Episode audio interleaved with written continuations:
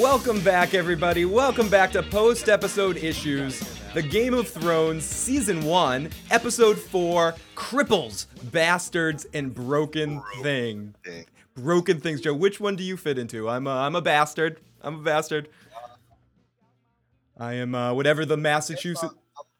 I'm a cripple and a broken thing, I guess. Yeah, a little bit, a little bit. You're with your ankle, you're kind of a broken thing and a little bit of a cripple with it. But I am a bastard from Massachusetts. I don't know what we call myself, like like Phil Lobster or something. Whatever. But everybody, welcome to post episode uh, uh, issues. If this is your first time joining with us, please No, hit the I think it would be Phil Cod. cod, Like, yeah, because of Cape Cod. clam chowder, clam chowder, something like Yeah. that, maybe. New Chow- right? Phil Phil chowder. Clam Chowder.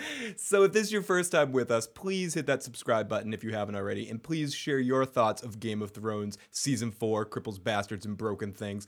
We are going to try to keep as unspoilery for what's to happen in the future, but accidents do happen. This isn't ironclad. The show has been out for X amount of years, so we might slip up from time to time. So if this is your very first time watching Game of Thrones, tread lightly. We'll be we'll be very we'll be as careful as humans can be here.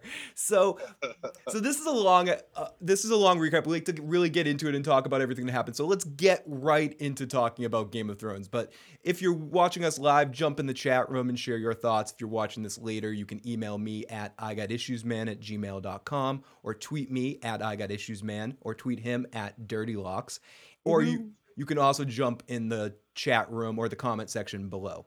So please, please, please, we'd love to hear what you thought of this episode. Broken things. Ren's a broken thing. and uh, I'm definitely. I guess I'm a little bit. I guess I'm a little bit of a, a broken thing as well. There's. I have broken parts of my body, but I'm more eloquently a bastard. But who's not a bastard? Brandon Stark, who uh, Bran Stark, who we start our episode off with here, and he's dreaming. We know he's dreaming because, well, he he's walking, and we know that's not that's not real.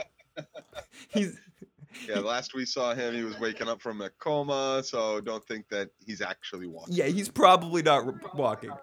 He recovers quick. He does. They they gave him some uh te- some mutagen from the Teenage Mutant Ninja Turtles, and he mutated uh, walking pants. And speaking of that, thank you, Joe. Splinter is coming.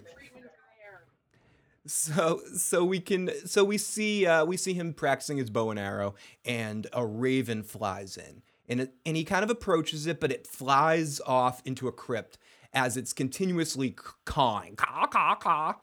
So Bran enters the crypt. caw. That's probably my best uh, best impression. So. You're of uh, Arrested Development doing your chicken there. Bark, bark. Oh, I'm well, the only person in this family that knows how to do a damn chicken. Ghetto to Duke Chronic. Duke Chronic, welcome to the room. Good to have you guys with us live here. And uh, so he follows the uh, he follows the raven into the crypt.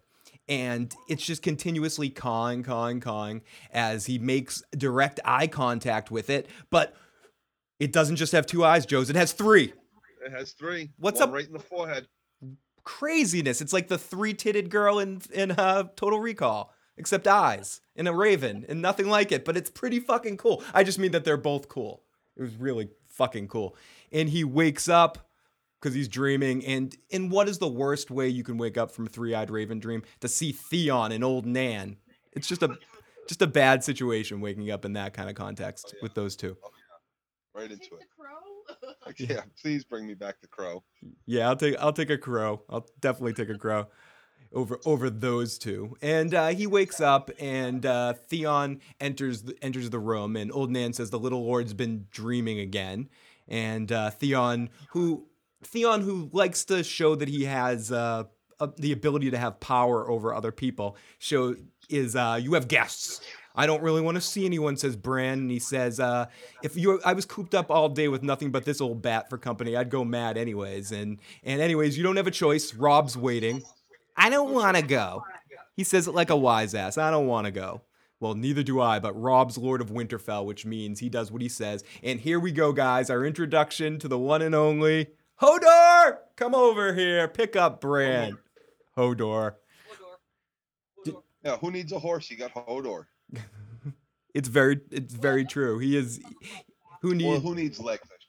I say, not horse. Now did did you fall in love with Hodor at first love at first sight? Nah, Yes. of course. Who doesn't? Who doesn't love Hodor? It's hard not. Who doesn't to. Hodor? Hodor. Hodor. It- Hodor. Hodor. Hodor. Hodor. and it's it's worth mentioning as well. I kind of hope I don't know where it's gonna go, but I kind I kind of hope this three eyed raven stuff comes back. I have a feeling it might. The foreshadow. Well, well, I guess I guess the real question is is when you encounter a Hodor, do you go through it?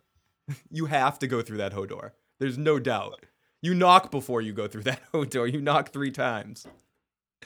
So we Uh, So we cut over at this point to our our good friend Tyrion Lannister sitting in front of Robb and Maester Luwin inside Winterfell Castle.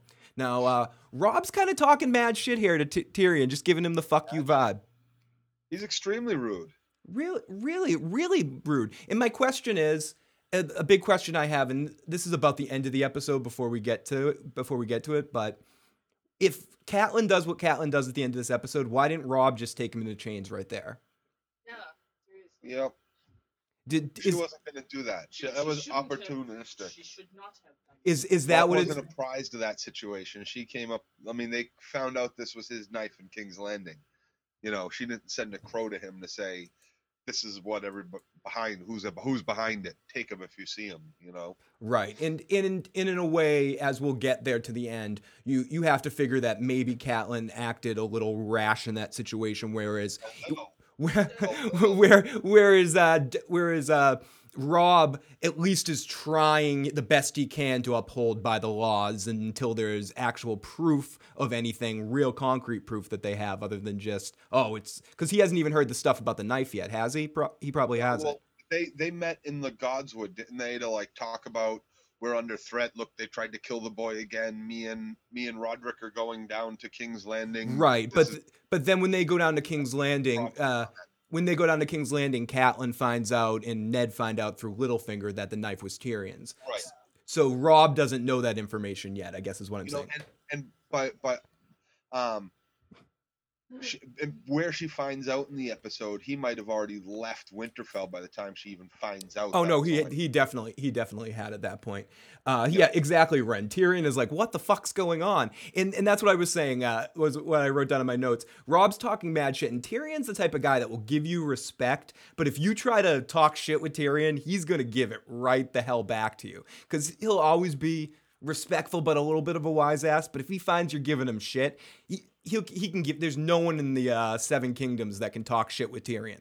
There, there's Right. just Yeah. Beyond most and, others. and you know Maybe far Tywin. goes, he's also the son of one of the most powerful lords in the kingdom. I was so- just about to say if anyone can talk shit with Tyrion, it's it's Tywin. If anyone can keep up with him, it's Ty, it's Tywin. And He's Cersei, the only person that can really keep up with him. Even Cersei can't keep up with him. Her all her shit talk. And I bet- Cersei, she's not as smart. no, and her shit talk always reverts back to you're an ugly little imp and you killed my mother, you fucking little Yeah. cocksucker. blah blah Let blah. hurt you somehow. It all comes down to like the base inst- uh, insults and shit. Like there's, there's no actual eloquence to her insults or you know G- poeticness to her you know venom or anything. It's just all just sharp barbs. That Now, it's- Tyrion's way beyond that kind of thinking. Now Ghetto Toad has like a really important comment that we need to get to here. Hodor! Yeah, that's right. That's the most important comment we've had. And Ren Renwood also has an interesting point. I'm surprised they didn't just establish this right here and right now. He wasn't offered bread and salt. They they they never offered him the yes. He did say maybe they would have after the point that we get in a second. Tyrion says, "I received a, a slightly warmer welcome my last visit. Any man in the Night's Watch is welcome in Winterfell." He says, "Any man in the Night's Watch, but not me, boy." That's when Tyrion starts Right. giving it back to him. He goes, "Boy, I'm not your boy, Lannister. I'm Lord of Winterfell while my father's away. Then you might learn a lord's courtesy, you little bitch." Like with my bread and salt. What the fuck? Yeah, With my salt. You know, you don't, you don't, inter, you know, you're just being a little bat, a little prick there, Robb. yeah. Yeah. You, d- you don't have to, and you're not hiding your emotions well too. In the in the context when you should, when you should keep him close there, keep him comfortable there till you find out everything, and then you have him right where you want him. You could Right. Robb poker. exa- Yeah, no, Robb's not a poker player. Eh, and not not a good poker player at all. He's, he's probably the worst of all the Stark kids. I got a feeling none of the Stark kids are good poker players at all. They all live where they're emotional in their sleeve. They're In the beginning. Eh, it- well, and none of I think Ari ha- would have the most chance to be. Yeah, that's what I'm saying. Ari is probably a pretty, probably the best one of the group. But, She'd- but she'd be- none of the others could even like Jon. He could never be a poker player. Jon, Like, I'd love, I'd love to play poker with. Ned's son, you know, like Yeah. Robb. No way. You would have to tell Theon- everyone what his cards were. Yeah, because yeah. It's honorable. Theon could play poker, I'm sure, but I don't think he'd be very good. He'd lose a lot Yeah. of money Oh, doing it. Ned Ned teaches them Right. poker poker is wrong. It, it's honorable to not bluff, to show your to always show your bluff. right. Exactly. Tyrion, so Tyrion says it's true as Hodor enters carrying uh, Bran, and, and I gotta say right up off the bat, Tyrion shows some real concern for Bran, and uh, he says, "Hello, Bran. Do you remember what happened?" And Maester Luwin, who adds to the prickness here, goes, "He has no memory of that day. Curious," and he uh, he think, and I think Tyrion thinks Bran's hiding something. Thinks that it's curious that you don't remember. What the fuck you hiding? Give, show me the shit, boy. Show me the shit. And and Rob goes, "Why are you here?" Uh, well, your champion. This is a funny line by Tyrion where he where he makes Hodor uh, kneel down so he can make eye contact. He, it's just a funny moment that I wonder if Peter Dinklage just put in there because it was just funny. He goes, "Could, could you have your charming uh, companion be so kind to kneel? Because my neck is beginning to hurt." I just wrote in my notes so much dink there. It was it just felt like a Dinklage moment. Yeah, especially having seen Bastard Executioner and just seeing how Dink just has that kind of hum- humorous thing. Uh, and uh, it would your and then he says he goes, "Do you like to ride, Brandon?" He sh- ends up showing, giving him schematics, schematics so he can build a uh, saddle to ride. And they go, "The boy's lost his legs," and he goes, "Anybody, uh, even a cripple, can ride." And he says, "I'm not a cripple." Similar to Oh, well, then I'm not a dwarf. Yeah. My Yeah. dad will be so happy to hear you say. Yep, yep, exactly. The similar to what he said to uh, Jon Snow when Jon Snow was Yeah. like all pissy about being a bastard. T- Tyrion gives it right to you. He doesn't give a fuck. Right. You are what you are. Don't run away Right, start embracing it now, kid, because it's going to be a lifetime. Yes. It's only gonna get harder if you keep denying it. Du Du Chronic says he was offered a bed but wanted the hoe house. I'm sure Tyrion was staying where Ros was. Cu- uh, curious at the at the whorehouse. Yep, I'm sure he was, and that was a big part of it. We get into a really funny scene with him and uh, Theon in a second here. So he gives him the schematics, and uh, Robb says, "Is this kind of some some kind of trick?" Yeah. What? What do I you? just got a tender spot in my heart. It's my Man. plan to get him thrown from a horse. yeah, yeah, yeah, it's my, we didn't finish the job. I got to come up with this contraption to to throw the, the little fucker from a horse. Hopefully, he'll hit a rock on the way to hell. Yeah, we want to make him more cripple. Yeah. We, we want a quad, quadriplegic instead of paraplegic. We we we really screwed the pooch here. But whatever. And he says, as Joe said, one of the best lines in the beginning first season here. I have a tender spot in my heart for cripples, bastards, and broken things. It's it's probably my favorite, one of my favorite lines in the whole story. And it's not even just it's an ongoing thread for the entire episode, not just in this particular storyline. It's also connects very much with the Daenerys storyline with uh, Jorah. Uh, On a rewatch, I kind of connected where Jor is a broken thing, and she's she's taking concern out of him. It's matched up in a lot of different places uh, throughout the episode. It's very it's very interesting, and it's a gr- great line and great great episode title. And another just before we get too too far here, just another amazing fucking episode of Game of Thrones. This show continuously builds this plot in this first season, and it's it's just it's awesome doing a, a rewatch. Ren Wenwood says, uh, "You know, if Tyrion can make a, sa- a saddle for a cripple to ride a horse, he can also make a saddle for other animals." Well, I'm sure there's plenty of schematics already. You already mean- written at King's Landing? Yeah, yeah. I uh, don't, I don't, I don't know what you could be uh, hinting at, but I maybe that sounds very, very, very interesting for the future, Ren Renwood. I, I like where your mind's at right there. Uh, so, so Tyr- Tyrion says, "Spare me your false courtesies," because after Ro- Robb's like, "What's the what's the trick? What kind of magic are you doing here?" As we said, and Tyrion's like, "Fine, spare me your false courtesies. Uh, I I know you don't really want to offer me a place to stay for the night. There's a brothel outside the walls. I'm gonna get to the whorehouse. Ros is." A Hodor to walk through. so, but before he leaves, he before he leaves, who's there to greet him but Theon Greyjoy? Oh gosh. Oh, another broken thing. another broken thing and he says oh you have He is not nice to this person. He says if you like redheads, ask for Ros. And uh, Tyrion should have said, been there, done that, Greyjoy. But anyways, uh, Yes, he should. T- Tyrion says, "Come to see me off, Greyjoy. You're kind. Uh, you don't." You don't seem to like Lannister. Your master doesn't seem to like Lannisters. He's not my master. Well, of course not. Ha ha ha. What happened here? Where's Lady Stark? Tyrion basically probes and he's like, she's not in Winterfell. Where'd she go? And he and uh, this is where Greyjoy says she he calls her my lady, which is important to mention that uh, Theon has made himself feel, and I'm we're going to talk about this for a second, at least briefly. Uh, Theon's made himself feel like he is part of the house, but like he's another son, but he's not. He's a spoil of that's war. The way Ned always wanted him to feel, Right. and I think Catelyn wanted him to feel more part of the family than Jon Snow. Right, So right. of course Theon is going to start thinking that as well. You Joe, know, no excellent point. What kind Excellent of point. retarded shit Theon has done, he's never going to be punished for for most of it. Like you know, I don't know. He doesn't have to live up to the standards of the kids. Right. He's always going to be a notch above. Right. A- absolutely. So it explains some of his attitude, and he's in uh, Tyrion. Tyrion, who just calls it like it is, just calls him out on it and says, "Your loyalty to your captors is touching. Tell me how you think Balon Greyjoy would feel if he could see his only surviving son turn lackey." And honestly. What he would probably want, Greyjoy would want, he would have wanted him to try to kill Ned Stark or die trying, because that's Oh, the yeah. iron, because that's the Iron Way. Let's talk about the Iron Way for a second. The Iron Way would be like if Joe had five dollars and fifty cents and he wanted to give it to me and was like, "Here, take five dollars and fifty cents," and I decided to stab him, rip up the five dollar bill, and take the fifty cents, to, just so I could steal it from him. That's basically the Iron Way, right? Take you take the dollar bill too. But I'd rip. But I, what I'm saying is, I'd destroy that five dollars just to steal 50, 50 cents from you,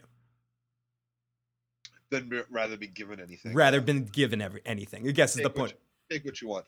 What his father really would have liked him to do was to kill Tyrion right then and there. Probably. That's a Greyjoy thing too. Kill him, throw him in the fucking pig, pig fucking stables there. Kill them all and take their shit. Right.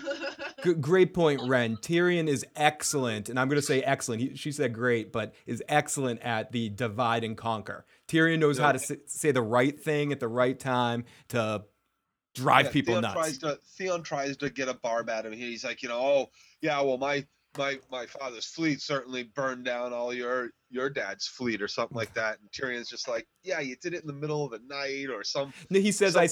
You did it like like a bunch of fucking retards. It was a sneak attack bullshit move or something oh, cowardly or He says, "I still remember seeing my father's fleet, or your fa- my father's fleet, talking about burning in Lannisport. This is Tyrion talking. I believe your uncles were responsible." And Theon says, "Must have been a pretty sight. Nothing prettier than watching." And this is Tyrion back to him. Nothing prettier than watching sailors burn alive. Yes, a great victory for your people, but shame how it turned out. Just so condescending. And Theon goes, "We were outnumbered, outnumbered ten to one." And what's Tyrion? stupid war to start then, you freaking idiots. Yeah, stupid rebellion, you idiot. I suppose your father realized that when his brothers died in battle. Now, now here you are as his enemy's squire.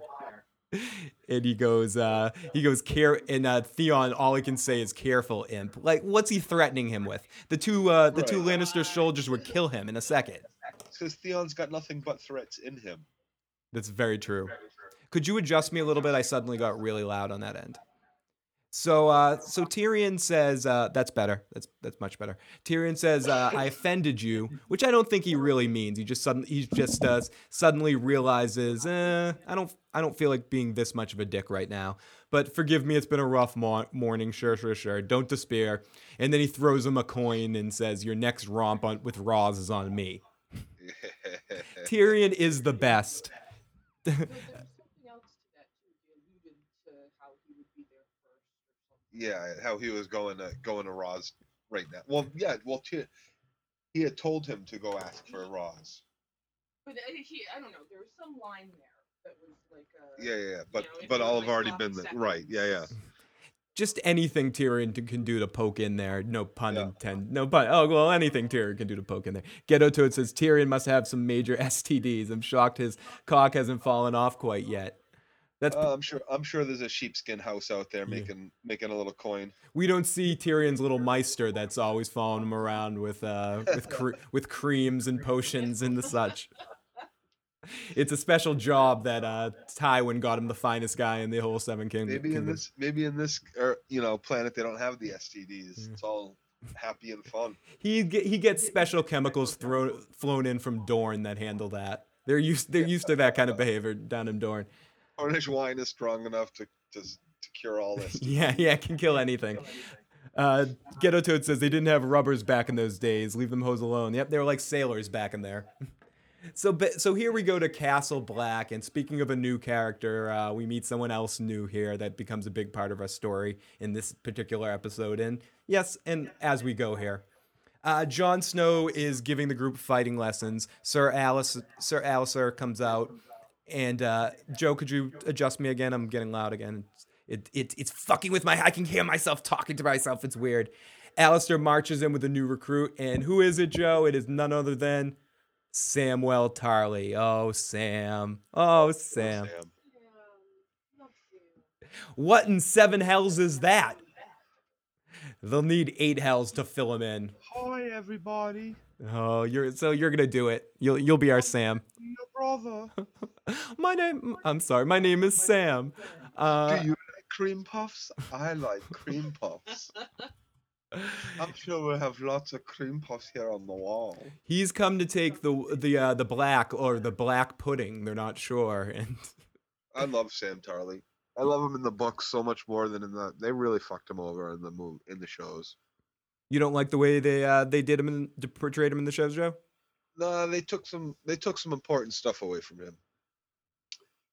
He's rather heroic in the books for someone who's so non-heroic.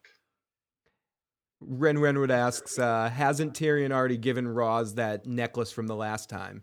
Yeah, yeah, and I think that's one of the things that they kind of skip over the fact that, and that's why I said Tyrion should have probably said to him, "I was already with Ros, dumbass." That was the first thing I did when I came to Winterfell. Yeah, There should have been some line about that. she was the first in a line of twenty girls before I came over and ate dinner next to you. You know, So Sam from the he's come to take the black, the black pudding, and he says, uh, Alice, Alliser says, uh, Thorne says, you couldn't be any worse than you look. Let's see what you can do. So uh, Rask. Rast, I think his name is, whoops his ass, starts basically spanking him. Sam is pretty much a joke as a fighter. He is, I hate to say, he's where I would be. What the kind of person I would I I would probably be if I had to take the black. I'm just getting my ass ki- uh, ass kicked in this situation. I mean, I would fight back. I wouldn't be this bad.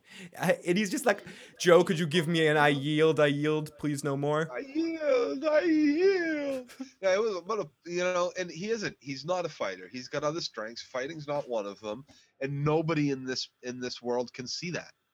you know, nobody sees it in him. Even like like his mother could only protect him for so for so long. Couldn't couldn't instill in the you know his his father like how good or important it would be to have a son with his strengths. He just, according to them, he has none. All, all you can do, all you can do, says Ghetto is pray to the seven and hope. If you're Sam or the one true God or the Lord of Light or, you know, or he's, anything. he's like he's like Jon in a lot of ways that uh And- that he he didn't do anything to be forced to go to the wall. You know, I mean, he kind of did didn't do stuff to be forced to to end up getting forced to go to the wall.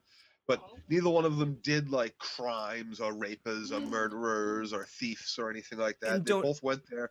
One went there because he's exiled from his home for no good reason, and the other one went there because he had nowhere else to go and thought don't it was you? noble. Like they they're both there for reasons that nobody else is at the wall for. and we're going to talk about it and get to it the big sam's big scene and what i, I did a little bit of research and and actually a recording of him doing the monologue that he does later in the episode is what got him the part. He sent in a recording of him doing the what hap- how his father uh, what happened with him and his father.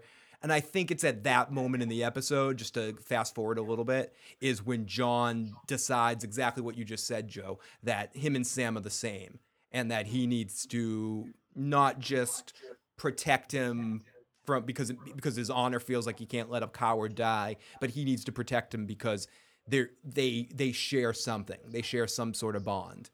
Right. an understanding. He's like, "Oh, that sounds like something uh, Catelyn would do."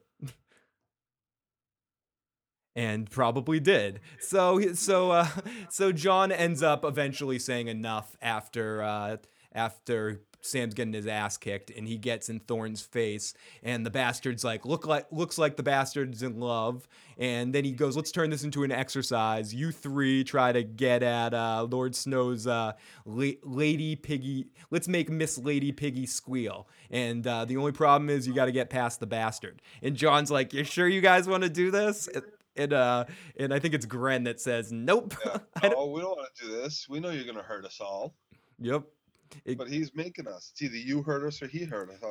So oh, let's do this. But do you know who looks like they want to get in on the action against Jon Snow? This uh Rast. He thinks he can take Jon Snow. He's got that look on his face, like he's I can do it. I can beat Jon. I can do it. And He you, kind of knows that if it, it it could only take one lucky strike, but and the only way he's going to be able to do it is with if everybody goes and attacks him at once.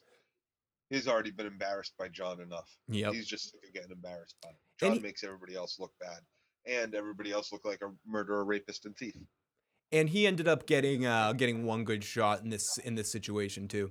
And uh but uh yeah, Ren Ren would uh evil stepmother Catelyn. And uh the the whole she she would be a good evil stepmother in a, uh Cinderella type thing. Uh Duke Chronic says the people that go to the wall usually the children who have no inheritance five, six, and seven. Yeah, the fifth and sixth and seventh ch- child that have absolutely no inheritance and wanna like Benjen and like you knew Ace Stark at that point. Benjen's like that's that's an honorable thing to do to go to the wall and fight for centuries because there have been you, you know honorable men that go up there too. People like Mormont too, as well to uh to be to be uh these and Thorn as as well. Or I actually don't know where Thorn comes from. Is what it what his uh what his family upbringing is. I should probably you might know more about that than than I, Joe.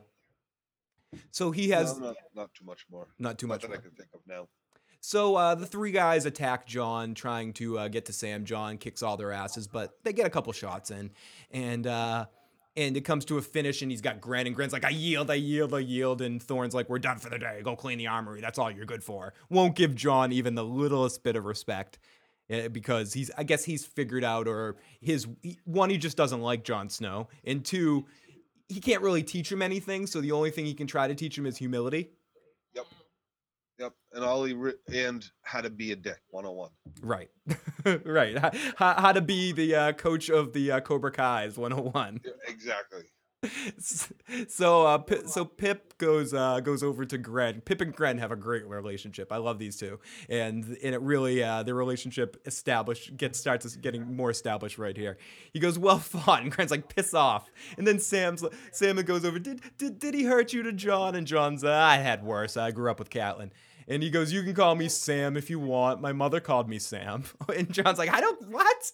It's it's not gonna get any easier. You, you know you're gonna have to defend yourself. And Gren goes, "Why didn't you get up and fight?" And uh, Sam says he wanted to, and they're like, "Why not?" And and why didn't he, Joe? Why didn't he? Because he's not a fighter. But he what's what specifically does he say? He says, "I am a craven. he is Craven," but he says, "I'm I'm a coward." But I like Craven better. But this is our first episode that we get the term Craven in, I believe. Later in the episode from uh, Pycelle, I think, is our first uh, first Craven reference of the uh, of the of the uh, show. I like it. Like oh, like the first yes, Ren, like the first guy in Jon- episode one we Jon's see. not just uh he's also he has anger in his voice as well as like sympathy and empathy. Yeah, he's more angry here. He becomes sympathetic later in the episode when Sam opens uh, up to him. What the fuck are you doing here? You don't belong here. You you you shouldn't be here. You know, you're only gonna get yourself killed. You're gonna get someone else hurt. You're look at look at what they're doing to me now because I give two shits for some reason. You know, so he's he's a little pissed at him too. The wall is no place for cowards.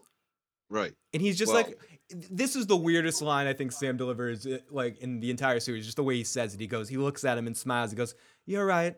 I'm sorry. Uh, well, I just wanted to thank you." He just, it's just weird the way he says it, and then he just walks off in shame. But he says it so uplifting. because he, he feels he knows he's he the one good person that he's come across so far at the wall even that person's pissed at him Yeah. so you know he's he's now coming to grips with you know, he thought, okay, I'm being forced. We know, you know, we get into his backstory in a couple of scenes. So, you know, we know that he's forced up here to the wall. Poor it's guy. Supposed to be kind of an honorable thing too. Mm. You know, Not for someone like again, not for someone like him. And there's enough.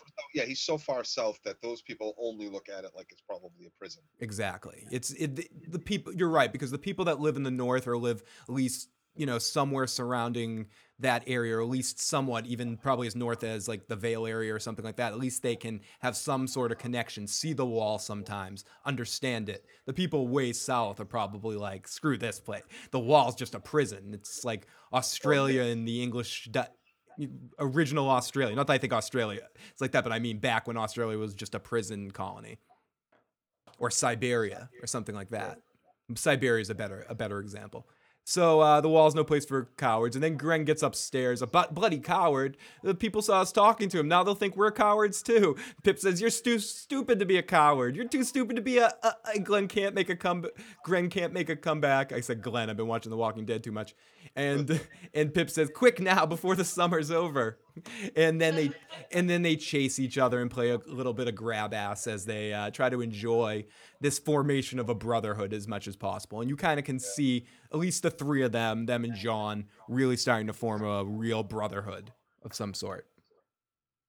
Uh, Lord Tarly is embarrassed of his son. Ren says uh, he is just resigned to his fate. I guess that makes that makes sense, and that's kind of what you were saying too, Joe. He's Uh, more than embarrassed of his son. He's he's darn right freaking ashamed of him. He's a he's he's a he's a slight on the entire house on on you know.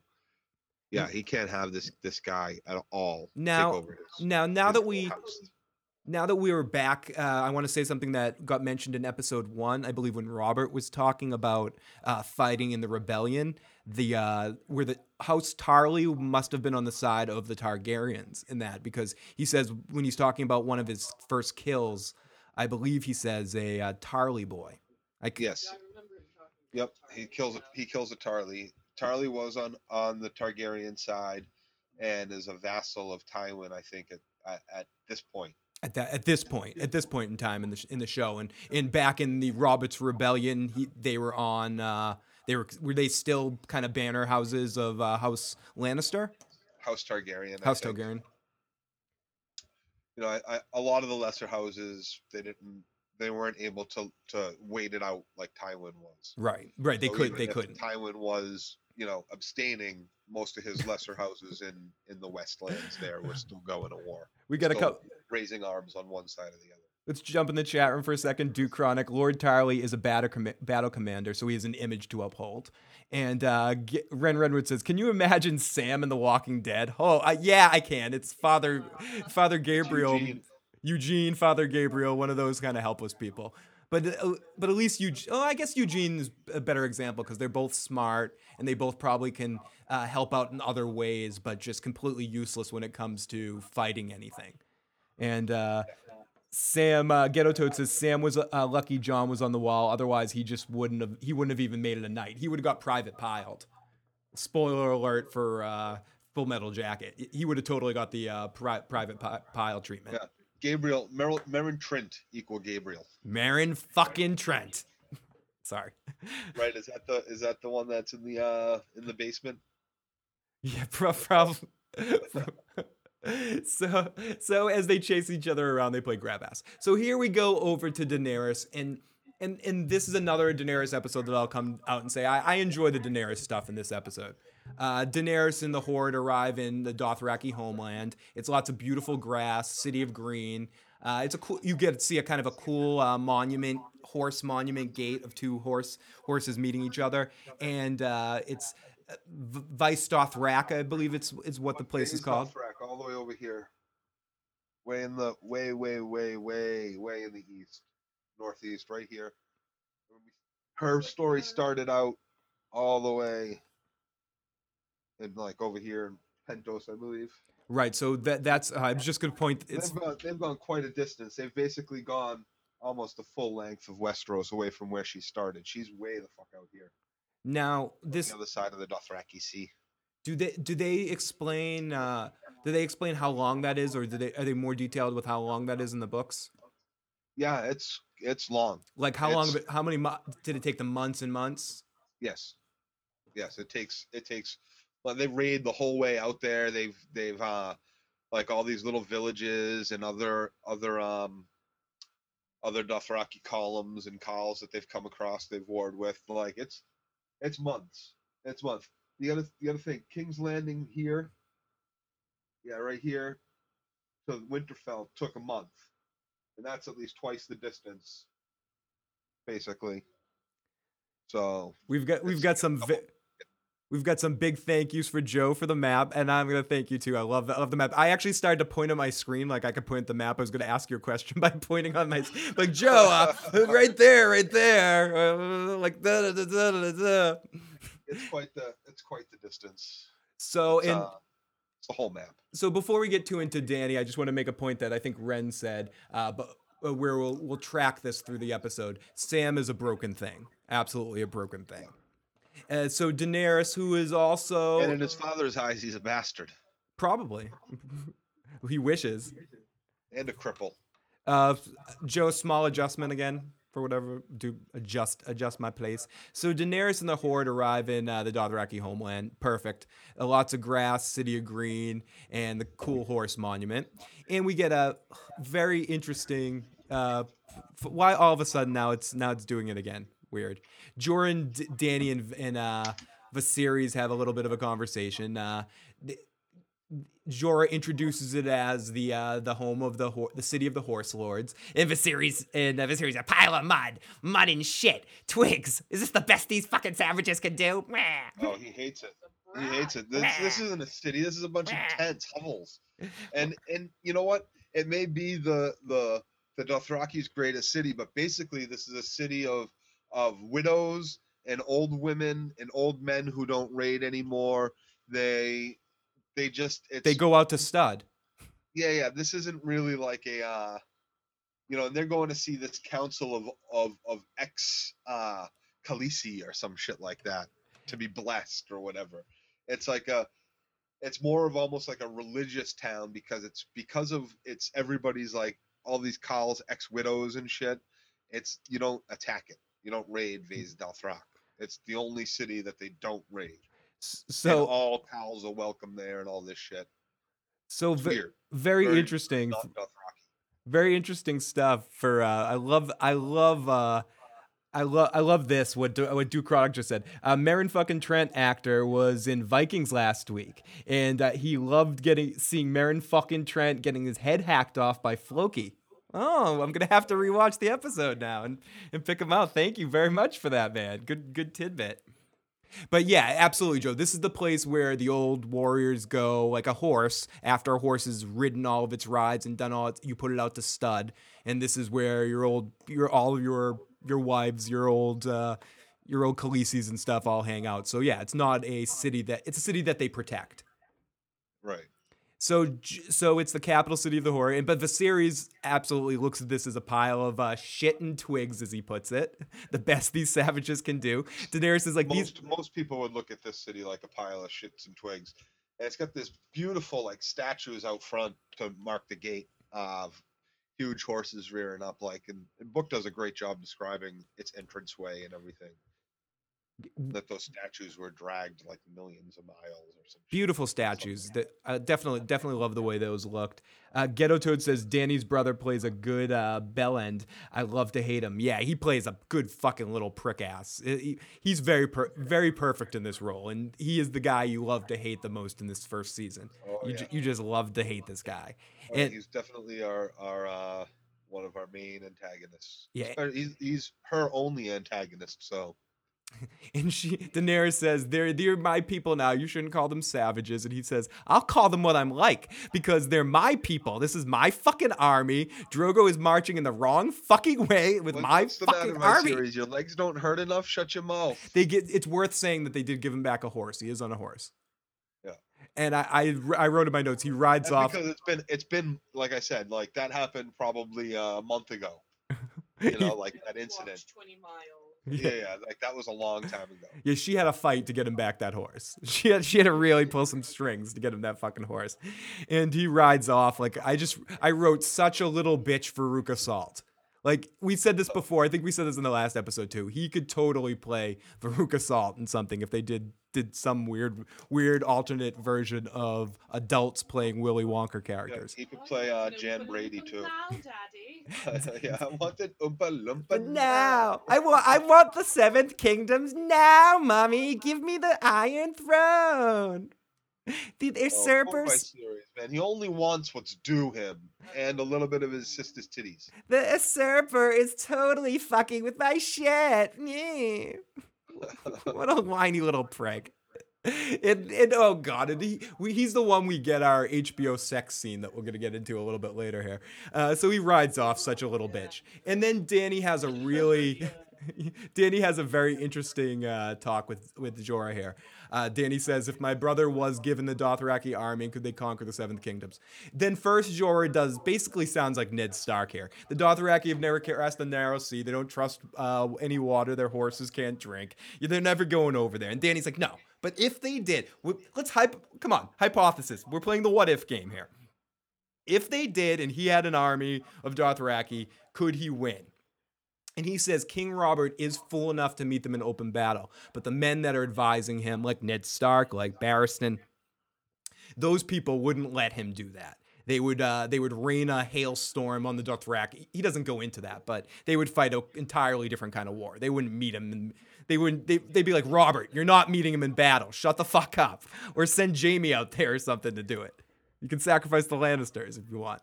So uh, Daenerys says, and you know these men, the people that would advise me, said I fought beside them once, and what he's talking about is the Greyjoy Rebellion. It's uh, it's it's a big time where I believe he got his knighthood in the Greyjoy Rebellion. It's it's when uh, a lot of the people that we know from Game of Thrones were fighting in a big fight together post Robert's Rebellion before the start of of the Game of Thrones time. Yep. And Tyrion refers to it earlier when about the sailors and everything Right. dying and alive and everything. Exactly. And Jaime refers to it later in the episode as well. We get three references to it throughout the episode. Jaime, when Jaime's talking about it with uh, Ned's first mate there, I have his name written down later. Uh, Jaime, Jaime and him bond about killing the Yep. Grey, Greyjoys and talking about how the Greyjoys aren't even human. Do you remember Thoros of Myr going in with his sword Yeah. burning? Oh, I saw, I saw, forget. yeah, I saw the uh, young, uh, the young Greyjoy boy. It was like seeing something, something. He's like, "Oh, Theon's a good boy," and Jaime's like, "I doubt it." Just the way, Ja- doubt it, doubt it very yeah, much. no Greyjoy's good. Uh, and uh, Ren Renwood says uh, this guy makes Joffrey look smart, talking about Viserys. and uh, Duke Chronic says, "Hey, he's the dragon." Shh. hey, be quiet. You don't want to. You don't want to wake the dragon, Ren. Come on.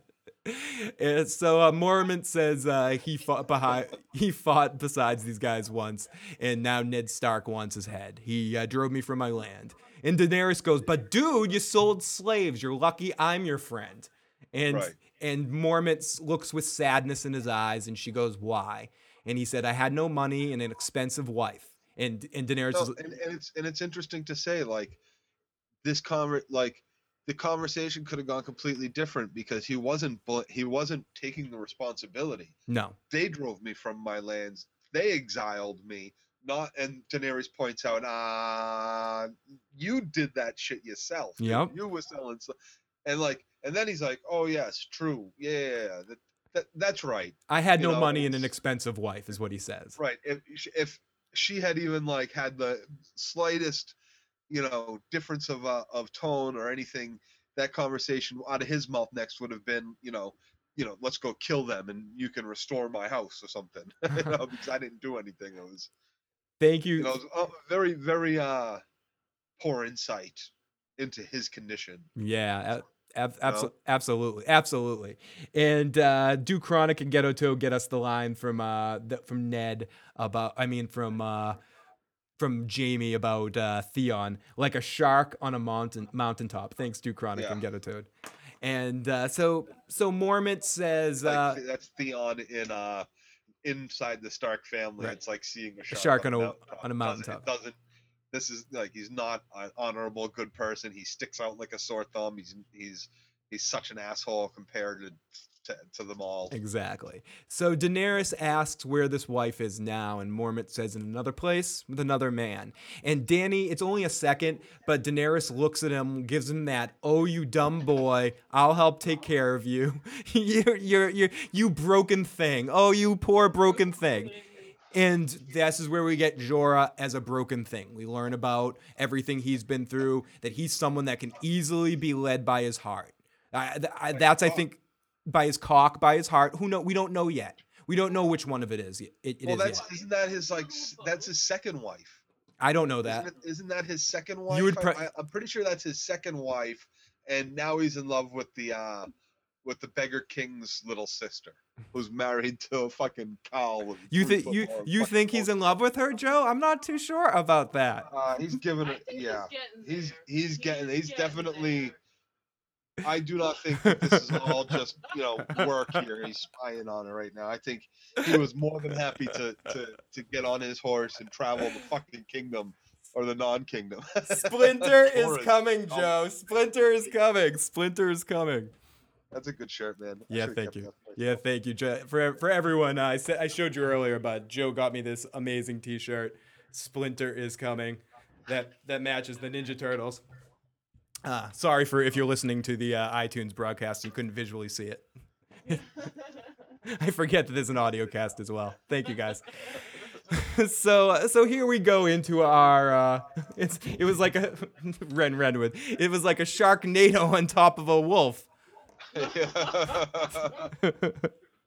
so here we go into our softcore HBO porn moment. Uh, Viserys is in a hot tub of a tent being bathed by a uh, I, Dorith or something like that is her name. Uh, whatever. What the uh, the the whore that he every has. time, every time, every time I see scenes like this on these shows, like on Shameless or in HBO, all I can think of is the YouTube sketch. You know, where the where all these different actors are explaining the scene. You know, to someone on the phone, like I got this, or someone that's sitting with, I got this great scene. I got this great scene. You know, first uh this person takes me from behind and then you know he pulls my hair and as i'm screaming he slaps me in the face with his you know and then his sister comes in and and you know all these people are like oh my god you got a job doing porn they're like no no no it's hbo like Da da this is one da. of those scenes this is definitely one of those shows The theme song should come in with da da da da da da da. da. It's HBO. Uh, uh, Ren Renwood says, "Yes, Joe. Danny does look. Li- Danny looks like her." And uh, and uh, Ghetto Toad, LOL. His This wife- scene, his first wife or something his his first or his wife. second wife In, he must mention that at uh, it's been a while. It's been a while since I uh, listened to the first book and heard more about Jorah talk about his would and or when they get more into Jorah's past and stuff. It's it's interesting, and for anyone that just watches the show that's curious about the books, that's probably the best thing that. Uh, the books do where they expand on the back history of each character. You know a lot more about, uh, but where you see them just as uh, quickly, sh- you know, showing up, and you're supposed to understand a lot of things or assume a couple things. Right, and that's where the books actually lose. Most people who I know who are like, "Yeah, I tried to read the books, I couldn't." It's because it's too there's I didn't want to know so much about what Sansa likes to eat. It's overwhelming. yeah, it's not just it's it's there's so much information and there's so much backstory to each character, each family, each house, Each meal. each yeah, each meal, like why they're eating certain things. Like there's so much backstory written into it that that throws a lot of people. They end up saying like, okay, so I got to remember who's this guy, who's this person, who's that person. Oh, they mentioned these people from the past. I got to remember, and then you know. One of the four people in any specific story might have something to do with the future, or they might just all just be like, you know, filler for the book that just happens to be good backstory for the reader, and that ends up losing a lot of the people from reading the books. I, I hear I hear you there. I know I've talked to a few people that say that as well. Uh, Ren, excellent point, Ren. Uh, there's a lot of info I missed during this bath scene. She talks about seeing the dagger of dragon glass, a man who can change his face. I'll get into it in a second. But uh, and uh, naming dragons get you jollies off. No, Uh, yeah, he was. I, I liked. I liked the. I liked this exchange. I no, this was this was good, and and this starts a habit of Game of Thrones of using these sex scenes to give you some of what you were just talking about, Joe. That's what we get in this scene. We get a lot. We get history, and we get we learn a lot of stuff. Just uh, this is one of the few times I'll do this. We hear stuff here that is important later, and that they set up set up little things that, and they do that a lot on Game of Thrones. Where listen to everything. Everything matters, and everything will sometimes come around. And this is one of those examples where she gets into it. So uh, right, like uh, when when okay, yeah, so they when they're talking about these, and, the, and he's talking about the throne room uh, and he's talking about the skulls, and he mentions how they were, you know, huge ones and then little teeny ones. You know, when we let's put an asterisk here for me, and if we can remember, you know, later on when we do episode ten, I want to come back to this moment in uh, six weeks. skulls. Asterisks on the skulls of the dragons. Okay, okay, we'll, we'll get here. So, uh, so he, she says, and I'm gonna, I'm gonna actually read the lines for, that thought, Joe. just to get the sexualness out of it. I'm just gonna read the lines here. Your Grace, yes, my dear, they call you the last dragon. They do. You have dragon's blood in your veins. It's entirely possible. What happened to the dragon? She just won't shut up about the dragons. See, this is where this is where he says it's entirely possible. He should have said yes because he's already. I am the fucking dragon. You don't want to awaken the screaming at that dragon. I have the power. Like so, he should have been like, "Not, it's entirely possible." Yeah, bitch, I do have the dragon in me. Yeah, I was, I was told You're that. about to get the dragon in you. What happened to the dragon? I was told that brave men killed them. Brave men didn't kill the dragons. Brave men rode them. Rode them from Valyria to build the greatest civilization the world's ever seen. The breath of the greatest dragon forged the Iron Throne, which the usurper is keeping warm for me. My Can I ask you a question? Were you a little di- did oh so you watched season one two before? After reading what the Iron Throne looks like, are you it was a little small. disappointed? Let's talk about that in the next scene because we actually see it. But- we haven't seen the throne yet. No, we have, but in the next, it's actually in the next scene. Okay, all right. So, So they mention it now, and then they want to show it to us, so it's fresh in our head about what the dragons did. They forged it with his with the the mightiest dragon forged this throne from the swords of the fallen Like, so soldiers and all, all the conquered. Right, Ten, it was supposed to be like ten thousand swords or something. this like that. is But- this is what the Iron Throne should look like. Well, let me get the camera on it. Ah, shit. lower it, lower it, lower it a little bit more. Uh, There uh, go. uh. yes, Yeah, that's much more the vision Uh, of the throne than I thought. Maybe even supposed to be bigger. Yeah. Yeah. Yep. You're Wait, let me let me let me let me kids. click it on me so I'm actually so can stay on stay on my camera for a second while you talk. Oh, oh. oh. whoa, Oh, whoa, shit. Oh. Yeah, that book Yeah. is awesome. Yeah, here we go. That's the Iron Throne. Yeah. Yeah. That's that's and it's posted like I even cut kings and bruise that. kings and Yeah. You know it's got hilts and sharp edges. So I Like see. even though it was forged in fire and put together by this dragon and blacksmiths, they didn't take any of like the the edges off the swords and the barbs off the like the points off the swords. So cu- kings are always cutting themselves. It's supposed to remind the king how uncomfortable ruling a kingdom actually is. Again, I apologize to people listening to the audio cast for that uh, visual presentation of me uh, trying to uh, trying to hold a book up to the camera. you you were really missing uh, performance art there. So So uh, when you get in that next scene, uh, like it, it it highlights to me how it doesn't exactly embody what it was like visually what I imagined what I read. or what George imagined, because that's what you But see for with the- that book. For But the first time I saw it before I even read it, I thought, "Oh wow, this throne that throne looks fucking awesome. That's the best looking throne scene I've ever seen." And it does. And it and it is nice. for like for like I can't imagine a movie or a, a, a show where I've seen a king sit on a, a better looking throne, but after reading it, what you just showed in that book is more of the interpretation I had in mind. Right. In the in the pictures that you see in that book are probably the closest that are to what George uh, imagined. What he want, what he wanted. He looked. He worked very hand, very much hand in hand with the uh, with the illustrators and the uh, artists for those pictures to try to give the best uh, depiction of what he thought those things should look like. So, uh, so the breath of the greatest dragon, uh, Balerion the Dread. Is that how you pronounce it? Did I kill that name completely? I think I did all right. Valerion, yeah. Valerion the Dread. The Dread. Uh, forged the Iron Throne, which the usurper's keeping warm for me. Now, the swords of the vanquished uh, thousands of them melted together like so many candles. Those are the swords that you saw in that picture. And she says, I always wanted to see a dragon. There's nothing in the world I would rather see. And his response to it, I think, is weird too. Really? Why dragons? She keeps talking about them. And for someone that's the dragon, there he keeps trying to change the subject. And she goes, they can fly, and wherever they are, just a few flaps of their wing, they're somewhere else, far away, and they can kill Yeah. anyone. It's a little painful for him, you know. Um, that was what gave his house power, and by the time his house lost it, they were they were no longer there. Very, very good uh, point, Ren. We find out in that book that you're holding that there are no Stark swords in that throne because the Starks, I believe, uh, when they saw the dragons or when they were faced, they decided to just Yeah, give they had their. they had uh like uh 20 30,000 men or something like they that. They just gave their field loyalty over to. Uh, yeah, he had raised this huge army. The entire north had come down. They were gonna they were gonna fight the king.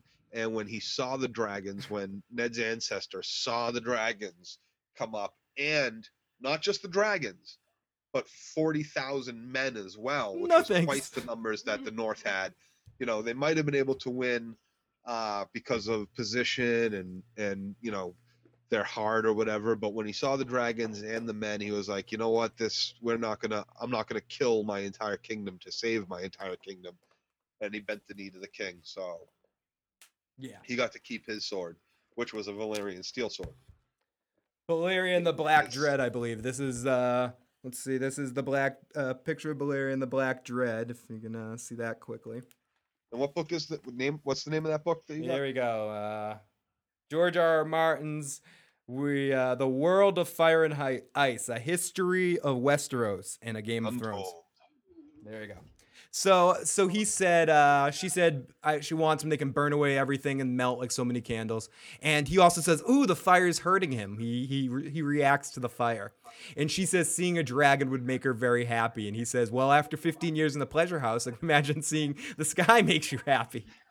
what an asshole. And uh, he was not locked. In, she was not locked in, and she and uh, she a- he says, "What have you seen?" This is the uh, part that Ren was asking about. I've seen a man with a dagger of real dragon glass. I've seen a man who could change his face the way other men could change their clothes, and I've seen a pirate who wore his weight in gold and whose ships had sails colored in silk. So have you we seen? need to remember this. Yeah, remember this. remember. There's some there's a little bit of foreshadowing going on in here. So Let's- it's not like it's not like and if you remember this in the future, if you can remember this uh this story in the future, then you can rem- you'll know that it's not all just you know imagination and story. Right. Let's put let's put a uh, let's put a Jostress here. Another Jostress. Another Jostress here. So Viserion uh, says, she says, have you seen one? And he says, what, a pirate ship? Does he not get that she wants to talk about fucking dragons? And she's like, no, a dragon, God damn it. Rachel61, welcome. She says, Yeah, "Gr- that, that's fucking hilarious. Like what a what, what a pirate? Pirate ship? No, a dragon, dumbass. Of course, I haven't seen a dragon, you idiot. They were extinct many years ago. Yep. Oh well, that's kind of sad, isn't it? Yeah. What the fuck? I'm not paying you to make me sad, you bitch. Fucking. Ugh. Rachel 61. Yeah, it is a really great book. Great images and great information. And Ren Renwood says, uh, Torrhen, Torren Stark. Are you looking at the chat, Joe, so you could pronounce that name better than me? Torren. Torren Stark, she thinks. Uh, which I, which you thinking I'm gonna take your word for it. You, you're uh, you're our you're our resident uh, go-to. So uh, so we'll, we'll, we're gonna go for the go with that. So Viserys says uh, no, as Joe said, the last one died many years ago. But I'll tell you what I have seen: their skulls. They used to decorate the thro- throne room in the Red Keep when I was very young. Just three or four walking down. There was the smallest ones that were like the, about the size of dogs. But then as you get closer to the Iron Throne. And as he's getting, as he's going on this story, this is when the porno music starts kicking. It doesn't, but this is where she, he starts talking about dragons. She starts getting hot. She's, he goes, the skulls get bigger and bigger and bigger. There was Glysar and Valerion and Vermithox and Esovius. I'm killing the names. I'm sorry. Arcanal, Mer- Marinex, uh, uh, Vi- and Vhagar. Yeah, Vhagar and Balerion the Dread, who's fire forged the seven kingdoms into one, and uh, she's super hot and bothered. And then he asks, she asks what happened to the skulls, and he says, "I don't know. The usurper probably smashed them to power." This is when she says the line that you said, Joe. That's very sad. What I buy you for to make me sad? No. I bought you bought me to teach your sister. To teach my sister how to be a better fucking lover? Are you an idiot? I don't care about Khal Drogo's cock. You pretty little idiot. And he fucking freaks out here and and then he tells her to uh, you know, finish finish up. Do your job. F- f- finish finish what you're doing. He's such a little prick. Right, he gets he gets a little rough there. And Ren Ren would says he does, yeah, he does react to the fire. He gets a little uh he gets a little burning. He, it's not even so much that he gets rough. He just gets a little like, oh, okay, I was I was humoring you for a while and pretending like I was interested in what you're saying, but now you pissed me off. You're just a whore. Finish me off. Yeah. So he- ends up getting pissed off at her later in the episode, but we'll get there. So here we go inside the thr throne room at King's Landing. Sansa and uh, Septa Mordane are walking around looking at the throne. And uh, we, we kind of already talked about that. If you look at the throne we saw there compared to the one we bu- in the book, as uh, Joe pointed out, I think they talked a little bit about that in some of the behind the scenes footage for this season one, where they said it just wasn't feasible from a uh, television perspective to do something like that. But whatever, it was probably budgetary. Who knows? And then you can't recanon the throne. You can't just have it look one way and then change it later when you have more money.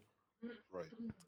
I don't think it would have been hard or much to, you know, it's it's, it's a bunch of extra wood and silver paint, a couple of nails. But then you have to like back up more to shoot because the room, the uh, visual becomes smaller, and then where you have to have the boom, boom mic. It's probably has to do with technical television reasons that they didn't do it because the bi- if you have a big huge set piece like that and someone's sitting in it, it's just weird. Where do you put the boom to be able to have the whole thrown in the show? I don't know. It's, there's that's pro. They probably sat down at a table and were like, let's think about this for a second. And Well, nowadays with microphones, you don't really necessarily need the boom. You can put the microphone anywhere in anything. True, but I know for a fact that's what like that they had that discussion and they said it's not worth it. I, I've I've seen behind the scenes stuff with them saying it. Yeah, I'm sure. I have their reasons. I don't like their reasons. Joe, do- Dan and Dave, Joe doesn't accept your bullshit. Joe loves you, but he You does have not all the accept your. power of HBO and Time Warner behind you. They don't- demand more money and make what we need to see. I think I think they've gotten more and more money as time goes on, but in that first season they were out on a limb.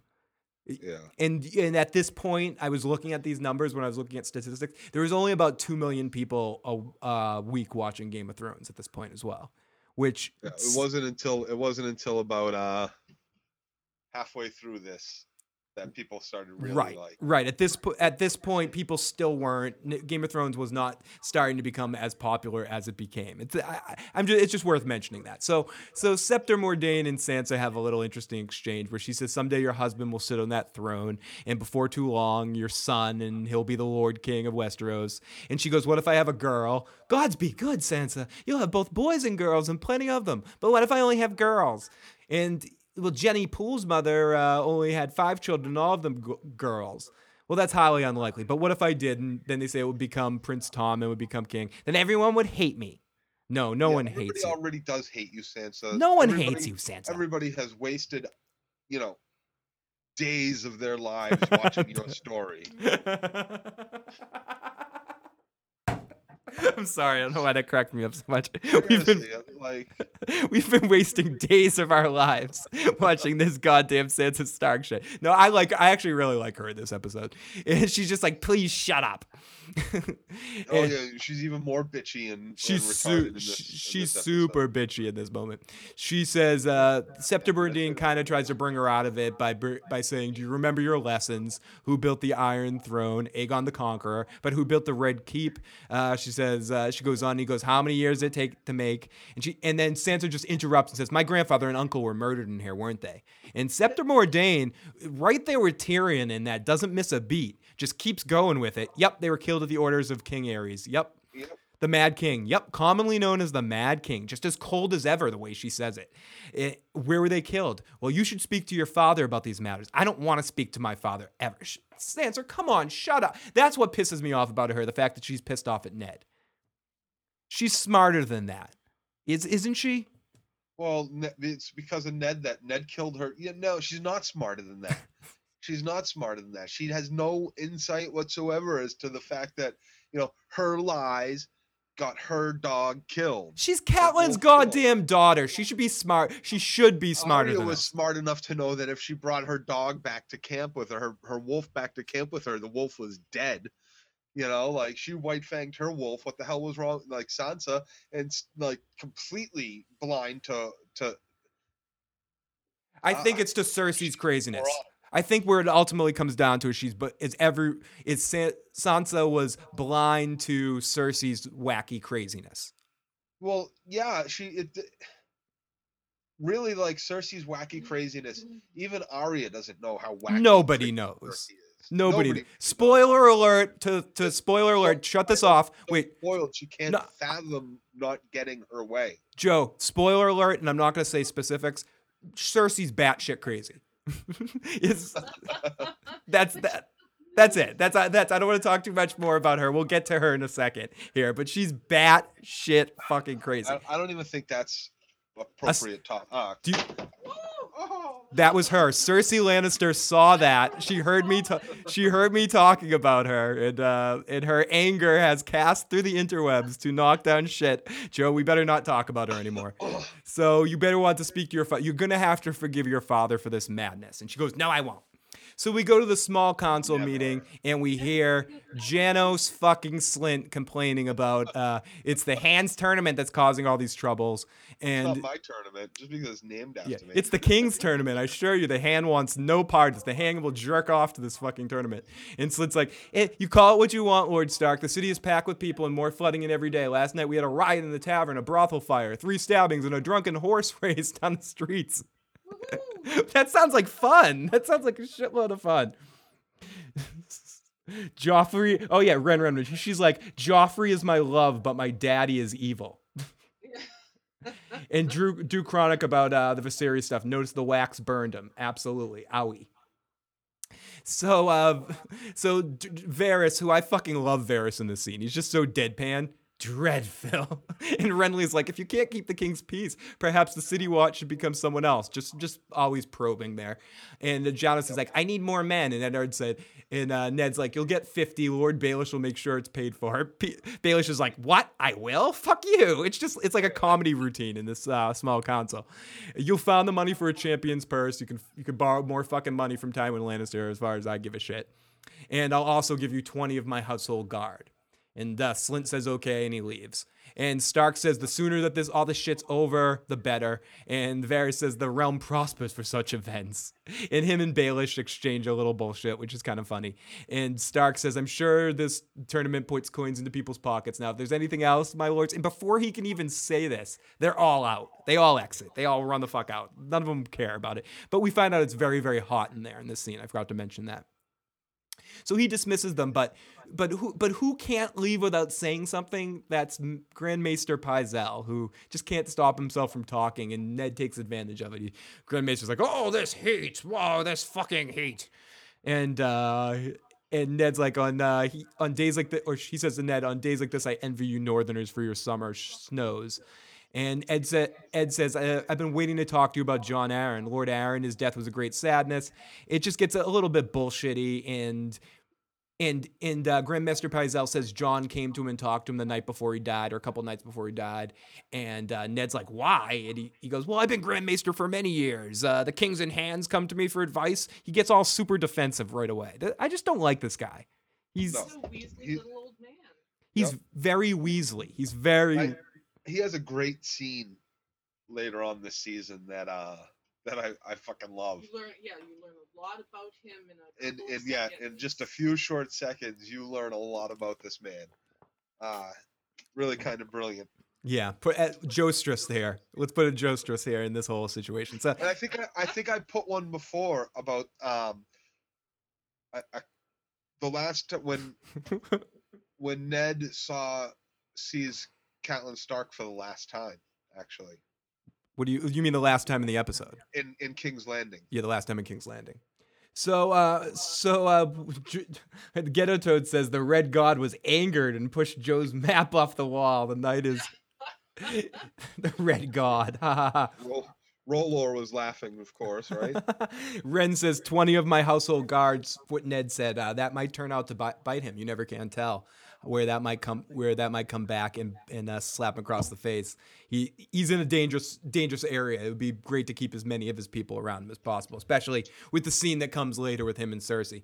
So so Grand Maester Pycelle is pissed off and defensive again. He basically tells Ned that Jon Arryn was asking about a book, and then he gives it right back to Ned when Ned's like, um, "What book?" He goes, "I fear it would be a little interest to you. It's a ponderous, uh, ponderous book." And almost to Ned, like, "What you read? you don't. You're not. You're not. You're not a reader, Ned Stark." So Ned's Ned goes, "I would like to read this book." Says it very confidently, and then they go to Pycelle's room, and and he reads it's the lineages and history of the great houses of the seven kingdoms and stark flips through the book and he just starts reading it's all about different names and first of their name uh, born in the 183rd year blue eyes brown hair fair complected died you know kind a of like lineage. That's all. That's it. that's it straight So it's got all the houses, all the great houses, all the noble houses, and everybody's sons, what they looked like, who they married, who their kids were. It's a bunch of family histories. And then he probes him a little bit about why Jon was interested in reading this. And he says he doesn't know. And then he switches the subject over to, uh, "Do you think that it could have been anything else but, but uh, like it was a horrible thing what happened to him? Did he say anything before he died?" And he said the only thing he said was, "The seed is strong. The seed is Yep. the seed is strong, whatever that means." That's some that's some strong seed, man. Mm-hmm. And Grand Maester Pycelle says uh, that, which I think is a very interesting line that I think is important in real life, but also in the moment. It's it's important for a few reasons, but it's an interesting thing because people always put so much meaning on dying wor- on a dying man's words. And Pycelle, for the first time, I think makes sense here. He's like a dying mind is a demented mind. For all the weight that's given to last words, they're usually as significant as first words. It's Yep. it's actually I a pretty I good like point. That too. That's very uh It's a very ve- thought provoking. yeah, and it's a it's a very it good goes point. along with with like Perry Farrell's pet song, you know. Yeah. And what what you know, two legs in the four legs in the morning and three legs at night. That riddle, And all that thing, you know. and Elderly like children. and then uh and then uh, yeah, and elderly like children and sorry you got you have that song stuck in my head now and so g- bastard so Eddard Stark says uh, you're quite certain he died of natural causes and uh, Grand Maester Pycelle's like what else could it be poison and Pycelle, it's interesting to see how his mind works because he takes this poison thing to go, oh, you know what I can do with this? I can use this as an excuse to fucking bash Varys. And he goes, a disturbing thought. And I've heard it's a woman's weapon, Stark says. Yeah, he goes, women, cravens, ding, ding, ding, and eunuchs. Oh, by the way, did you know that Varys is a eunuch? Yeah, very very unsubtle, like trying to put shit right on on Varys like that. Ren Renwood says uh, that looked like there was water pipes on Pycelle's desk. And then Duke Chronic says the weed is strong. Sounds a little bit more like it. The Well, he's also he's you know the Maester's a scientist. He, he's a scholar. He's constantly learning. They got that flown in from Dorne. There's some Yeah, Dornish yeah, weed. no, no, they don't. there. They don't grow. They it's the wine and Dorne. I don't know where you get the good. Oh, grass you, comes oh, from the you know where you get it. You man. get it in uh, you get it where the Tyrells are, the Lords of No, the you get the good grass from the Dothraki, man. That's true. Yeah, You yeah. You, good grass. you you you lured me there with that one. I, I thought I had it with the uh, with the Tyrells there with the flowers, and you uh you went up to me with the grass. I like that. That's good. Good job, Joe. Ding ding ding. It comes. It's the it's the shit that's grown past the lands of Shy. Way past the lands of shy. One day they'll take over the world, man. Joe is officially woken up. Bam. I like it. So, uh, Grand Maester Pycelle says a disturbing thought. I thought uh, the hand was loved by all. And as we said, we get our cravens, and Varys is a eunuch. He says it really slimy. And Eddard's like, everyone knows that. Maester Pycelle is like, yes, yes, of course. But how that sort of person could be, and he just keeps on it till Stark is just like, okay, enough of this bullshit. I- he doesn't give two shits what what Varys got between his legs. The only thing he cares about Varys is that if he's a good man or not, and uh, and he's got the king, the kingdom, and the king in, at, in his first thoughts. Exactly.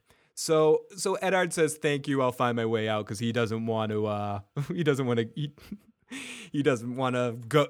He doesn't want to be around him any any second. I'm sorry. I'm, I'm mid burp. It came out. So uh, Ren Renman says, "Haha, good one, Joe. Y- Uh, you get it smuggled in by the Onion Knight. Awesome ghetto toad. Good True- one. true ghetto, yeah, yeah. the Onion Knight does runs, does runs for people. So, so he runs out of there because he doesn't want to hear more of Pycelle's bullshit. And uh, Ned's now, as you can, one I got to date back to a line that uh, Littlefinger said. I believe it was in the last episode, might have been in the second episode, uh, where he says, uh, "Stark's mind, slow, slow moving." And Ned is not a dumb guy, but you can see the gears moving on the outside. Ned's a very smart guy, but the he's very, very. He can't hide anything. There, you He's can't- a poker player. Again, he's not a poker player. Could very very perfect way of saying it. He he does not know how to hide anything. He wears his emotions and his thoughts on his face. So Ned's walking back to his chambers with the book, and he sees Arya bal- balancing on one foot on the staircase. She, He, he reads, his lips move when he does, though. so Arya's balancing on one foot in the staircase, and she is so fucking happy. Uh, you- I don't think I've ever seen Arya this happy, and you can tell it makes him happy seeing the joy she has, Yep. and it helps take him out of the bullshit he's going through for a moment. Yeah, reminds him of his sister, the other young Yeah, a couple of times in this scene. He remind that's what I wrote at the end of the scene when she goes into the whole uh, I'm not like that. That's not the person I am, daddy. And you could just see him look at her like you remind me so much of my sister. I lo- I love you. Like I love you enough you're my daughter, but you're my sister too in some ways. So uh Syrio's a wa- sad. So she Syrio gave her the advice to kind of balance on the stairs, and he goes, "It's a it's a tough fall if you fall down. It's a tough lesson to learn." And uh, she and she said, uh, "Every time you fall down, it's it makes you better." And tomorrow I'm going to be chasing cats. Cats. Syrio says. Syrio says, and she's so excited. She's so into it. And uh, she says, "Now that Bran's awake, will he come and live with us?" And uh, Stark Ned says uh, he needs to get his strength back first. And Arya goes, he wants to be a knight of the King's Guard. He can't be, but one day he can be a lord of a Holdfast or sit in the King's Council. Uh, Thinking, and I think that's part of the reason. If we go to Varys, Varys a broken thing. Uh, we're going back to Bran, a broken thing, and talking about how Varys is on the King's Council and Ned not giving a shit. He's serious about that. Br- Bran could be on the King's Council one day. He could be in the same position. Look at someone like Varys, and he's probably thinking like that too. Varys is a eunuch, and he's on the King's Council. Of course, Bran can do anything. And and he sits down and, he, and uh, Arya goes, "Can I be the lord of a holdfast?" And she goes, "You'll," ma-, and he says, "You'll marry a high lord and rule a castle, and your sons shall be knights and princes and lords." And she said, very coldly, and again, put. I want to remember this too. She just says, with with certainty as well. Right. Good good call, Kate. Like it's very certain. It's not it's not like just cold. It's it's "No, no. that's not me." Right. Just She's very certain of that. And and for what it's worth, no, there have been uh ladies of strongholds yeah. on a few occasions in the history of Westeros. And in fact, there's one there's yeah, mo- most probably most of the time. I don't want. I don't want to single spoil. daughters or whatever, but like up in uh up in Bear Island there's a, a woman in charge right now. Right, and we know down in Dorne that there's they don't look at things the same way that people look up in other parts of Westeros. We, um, who knows, we might even encounter uh, women in weird places as fight fighters in later times. We you never can tell. We might fall into situations like that as we go along. Um, Times are changing, man. what times are changing? Yeah, Westeros is a ch- Westeros is a changing place. Time for some women's suffrage Yeah, and it's only fair. women's suffrage. So he just smiles at her and looks at her like, "Wow, I've got, I love this girl, and she reminds me of his sister. Such a great dad. He's just such an awesome." We said this a lot in the last episode, and we'll He a very concerned look in his eye too. It's not just like love and caring. Like like that comparison in his mind is not necessarily this great thing. No, because it puts you in a position where you're in danger, like any other person that put you in, the, put in this. She's training to be a fighter. When you're training to be a fighter, you're going to put yourself in combat. Apparently, is what she's trained. He she wants to fight, so he's teaching her how to fight. And but when you learn how to do it, you you do it to use it. essentially. Essentially, you're not doing it just for the hell of it. So uh, we go out to the wall. Bam, the wall. Sam joins Jon as his watch partner, and uh, they're looking out in the cold. Sam says, uh, Sir Alliser, sent me, uh, Alliser sent me out here, and I'm your new watch partner. I should warn you, I don't see too well. That's another thing he doesn't do that well. He goes, Come stand by the fire, it's warmer. And he said, No, I'm all right. And he goes, No, you're not, you're freezing. Yeah, You'll freeze to death. Get the fuck over here. And- 700 feet up in the air. And guess what, Joe? You, you give me a Sam. What else does Sam not like? He doesn't like anything. He doesn't like heights. He doesn't like the cold. He doesn't. he Uh, doesn't like.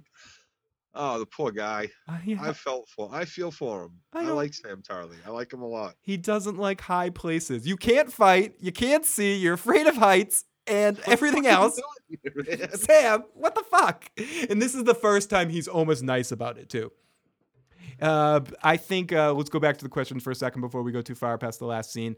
Dragon says, "I think that line by Arya is the most compelling and foreshadowing line in the episode so far." Yeah. And uh, Ren Renwood says, "And in Sunnydale we have Buffy. the bromance begins." Yep, absolutely, absolutely. Uh, and uh, Samuel says, "I don't like high places." Uh, oh yeah, you're yeah. What are you doing here? Yeah. And this is the first time Jon's almost nice to him. The way he says, uh, "What are you doing here, Sam?" He said he he doesn't yell at him like before. He he's he's yelling that whole first part. You can't fight. You can't see. You're afraid of heights. And then he goes, "What are you doing here, Sam?" Like just trying to open up to him a little bit. And uh, I'm gonna read this whole thing here because it's important he's to hear. like basically like, think about this. Don't be taking the black. Essentially, you, you don't belong here. But this Why'd is? This is why. On the morning of my on the mo- I'm not going to do it. I'm not in this voice. On the morning of my 18th name day, my father came to me. You're almost a man now, he said, but you're not worthy of my lands and title. Tomorrow you're going to take the black, forsake all claims to your inheritance, and start north. If you do not do that, then we'll have a hunt somewhere in these woods, and your horse will stumble, and you'll be thrown from your saddle to die. And right at that point, Jon's face goes like, "Holy fuck!" And I think that's the moment where Jon Snow makes a uh, vow, solemn vow to himself to always protect this guy. Well, this is the moment where he can relate because of how he's treated by Catelyn. Exactly, Catelyn the evil stepmother. If if she could. Or we'll tell your mother, nothing will please me more. That's what we'll tell your mother. Now, and he, Sam goes, Sir Alliser's going to make me fight again tomorrow, isn't he? And Jon says, Yes, he is. And he warms up to him, as Joe said. This is where he realizes that they're the same, that his father is Catelyn Stark. And, uh, and he said, It's not going to get any better, you know. Well, you can't get any worse. And they both laugh. And as uh, as uh, Ghetto Toad says, the bromance begins, and Duke Chronic says, Nope, the cromance begins. Oh, oh. Da, da, da. Oh, we love you. The music kicks in, the romantic music kicks in. They love each other. It happens. It's here. The bromance, the cromance. I love you guys. I love you guys in the chat room right now. Dragon, Ducronic, Ghetto Toad, Red Redwood. You guys are awesome. Rachel, who I know is in here hiding somewhere, and a couple other people. Thank you guys for keeping this even more fun. So, uh, so here we go. We go on. So then they laugh at a moment and they couldn't get any worse and they both giggle. So then we get back into the gardens of King's Landing, and it is Mr. Peter Baelish talking to Eddard Stark. And uh, Baelish is like, I hear you're reading a boring book. And Stark's like, Pycelle never talks too much, just so blatant. He never stops. And he talks about uh, this guy, Sir Hugh of the Vale, who until recently was only one of Jon Arryn's squires. He was knighted almost immediately after Jon Arryn's untimely death. Very interesting. And uh, Stark goes, knighted for what? Why are you telling me this? As I said, as we were talking about, his gears start moving. And, and uh, Littlefinger says, I promised Kat that I'd help you. Ed Stark says, uh, "Where is uh, where is Sir Hugh? I'm going to speak to him." And Baelish said, "A, a bad idea." And then he starts pointing out all these people around that are spies for different people. He says that person's a spy for Varys. See these little kids here, this old lady there, this is for Varys, this is for the queen, that one's mine. Let me ask you, Sir Ned, who do you trust? Or do you trust it? Do you trust anybody in, your Right. in your service? And he said yes. And he goes no. The wiser answer was no. Get a message to this friend of yours discreetly. Send him the question Sir Hugh, and after that, you might want to visit a certain armorer armory in the city. Or he uh, he And lives. then right then and there, right then and there too. If you're if you're Ned and you're really thinking, you got to be thinking, oh, he's sending. he- He says to go go to my most trusted person right now.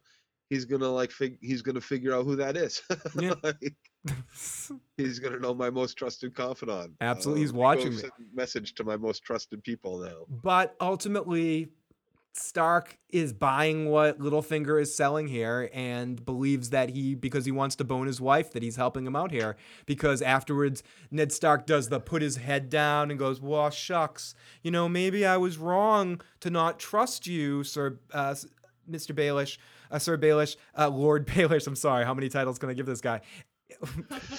And uh, I, I, I've dishonored. Uh, he gives that I've dishonored myself by not giving you honor. And uh, Baelish is like, no, distrusting me was the wisest thing you've done since you climbed off your horse.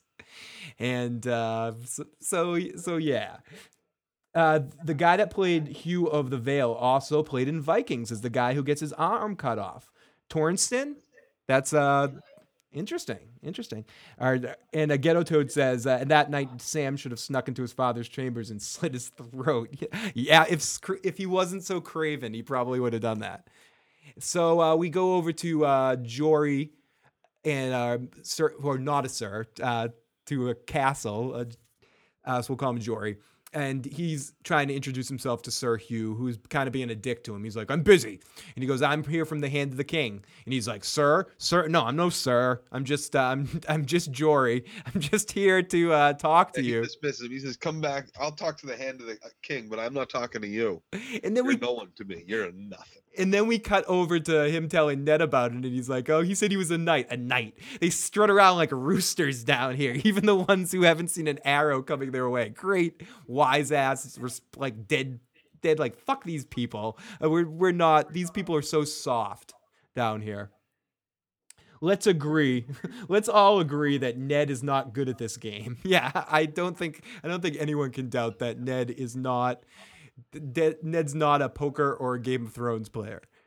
So Jory says he uh, he'd be glad to talk to you to the hand himself. He's a knight, you see, and uh, you should. And they're heading towards the armory, and uh, and uh, Jory says you shouldn't be out here. There's no telling who has eyes. And Ned says, "Let them look. I don't give a shit." And uh, they go in there, and uh, and he talks to the guy that runs the shop, and he says, "What did Lord Arryn want here?" And he said he came to see the boy. And he goes, I'd like to see the boy as well. So we call, get over and we get to see somebody named Gendry. Fucking Gendry. So it's wor- it's worth mentioning that for small book purposes, we don't like to get too far down that road, but a little bit. Gendry is in the books, but he, they definitely made him older on the show, and they also combined him with some of uh, Robert's other bastards to kind of establish, take a couple of things and make him one character. So he is basically our visual representation of Robert's bastards. We see Yeah, a few other. things they didn't get right in this show, as far as I'm concerned, until a few episodes, is the scope of the amount of bastards that Right. Robert has. Right. Oh, they eventually get to They're that. all over the fucking kingdom. They're not just in King's Landing. Like Right. it's ridiculous. right. He made this. he Anyway, made the seven. His father child, pretty much. He made the seven, Joe. He's made the seven on a number of times. I'm sure. He's got at least seven kids in each of the seven kingdoms. For Christ's sakes. So I agree with I agree with that to a certain extent, and I think a lot of they ultimately just gave us one face for them. We do see them a lot more as time goes on. We meet a few other of them, but basically a lot of it, a lot of the focus is on Gendry. So uh, they say he's strong for his age. He works hard. Show the hand the helmet you made, and Ned's and he, Ned's Ned's giving him there's something familiar, but I can't place you kind of look. And he goes, "This is fine work. It's not for sale though." And he That's goes, mine. I'm not selling it. "But Boy, boy, if the hand wants it, he'll he'll he'll you'll make it for him. You'll give it to him if he wants it. Boy, this is the hand of the king. His lordship wants the helmet. You give it to him. I made it for me. Forgive me, my lord. There's nothing to forgive. As Ned smiles again, like, why does this kid seem familiar? And he asked him, when Lord Arryn came to visit you, what'd you talk about? And he said, he asked me questions, all kinds of questions. He asked me, and he kind of looks to his boss. He goes, to make sure it's okay. He asked him about my work, if I'm being treated well. He asked me if I liked it here. He asked me about my mother. Your mother, who was she? Uh, she died when I was little. She had yellow hair. She used to sing to me. And then right away, Ned's mouth opens wide and he says, Let me look at you. Let me look at your boy. And he looks at him in the eyes and he just gets Oh, those he sees it right then and there. Those sees it. Baratheon eyes just looking back at him. and his size, like he hi- his like he's a, he's good size, you Hmm. know. And at first you'd think it's because it's a blacksmith. He's a blacksmith apprentice. Oh, He's I'm got- s- I'm sorry. I, I said that incorrectly. Not making the seven. Back in It's our day, you weren't a real man until you'd fucked one girl from each of the seven kingdoms and the Riverlands. We used to call it making the eight. That's right. Making the eight. Thank you, King Robert. nice. sorry, I, I needed to correct myself. I think I said making the seven. He didn't. He I got to. think we both were on the seven. yeah, he got to Dorne. God damn it. Forgot we forgot the Riverlands. yes, we did. Uh, the, the- let's all agree Ned's not good. Uh, look, Rachel. Uh, looking back, I can see now why. Yes, yes, yes, yes. I'm not gonna say that out loud, but yes, yes, yes. Dragon Gendry is Diesel, and Dra- Dragon correcting us. King Robert making the eight. We, I hope that King Robert uh, sound clip made up for us messing up there. So Eddard Stark, look at me. He sees him. He sees. Uh, he walks outside to Jory and he says. Uh, he says, find anything, and he says, King Robert's bastard son. And dun dun dun. So Jaime is standing guard outside the king's chambers, and I love, love, love this fucking scene. This is Yeah. this is probably my uh, favorite scene of the episode. And uh, Jaime's standing guard outside the king's chambers. You can hear uh, hear King Robert with numerous girls inside his room as uh, Jaime is kind of like intensively listening and just trying to ho- hold back the whole entire like the, the the anger and frustration on his face right there. And Jory walks up and he, he says, uh, This is for the ki- king creeping up. And Jamie goes, Shh, shh, quiet down. Listen, do you hear him? Do you hear him? How many are you, how many do you think are in there? Guess three, four. And Jaime's not shamed, but he's definitely pissed off by all this. He says he likes to do this when I'm on duty. He makes me listen, as it insults my sister. And Jory says, Forgive me, Lord. And Jaime's like, Why do I have to forgive you for? He's so antagonizing at first, but then he goes, Have you wronged me? And Jaime's just so cocky. I, I fucking love Jaime. But Jaime's just an asshole, and obviously, like, yeah, it does get to you. Look at look at how much of a dick you're being right now. but Like, Jo- you're you're a dick, and that's it. Jory says, We've met before, though. And It uh, makes, well, it also makes me think that King Robert knows. that it bothers No, Jaime. on some level, he knows. Oh, absolutely. Abs- He says he says it to him ultimately in the uh, episode before when he calls him in and he says it must it must burn you inside to hear me uh, to be sitting up to be a glorified sentry with while your king eats, sleeps, and fucks and whores around. Yep. So uh, so Jory says we've met before, and uh, Jaime says have we? I've I've forgotten. As he's still antagonizing, and then Jory says the siege of Pike. We fought side by side one afternoon, and this is where Jaime kind of drops it for a few moments here. He says, "Is that where you got your scars?" And he goes, "One of the Greyjoys. They nearly took my eye." And uh, Jaime says, "Vicious sons of whores." Uh, they li- and Jory says they like their bloodshed. They stopped liking it at the end as they both nod at each other and they smile. And Jaime says that was a proper battle. Do you uh, do you remember Thoros of Myr charging the, through the breach with his burning sword? I'll remember that till the day I die. Yep. They bond for half a second. They do. He says, "Oh, we bonded. Can I leave this with you?" I'm not your fucking messenger. Get the fuck away from me.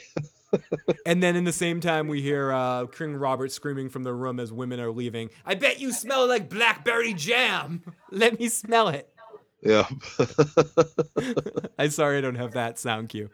And Jory, yeah, and Jaime immediately, as you said, acts like a dick, but then the look he gets on his face afterwards a looks like he immediately regre- regrets it.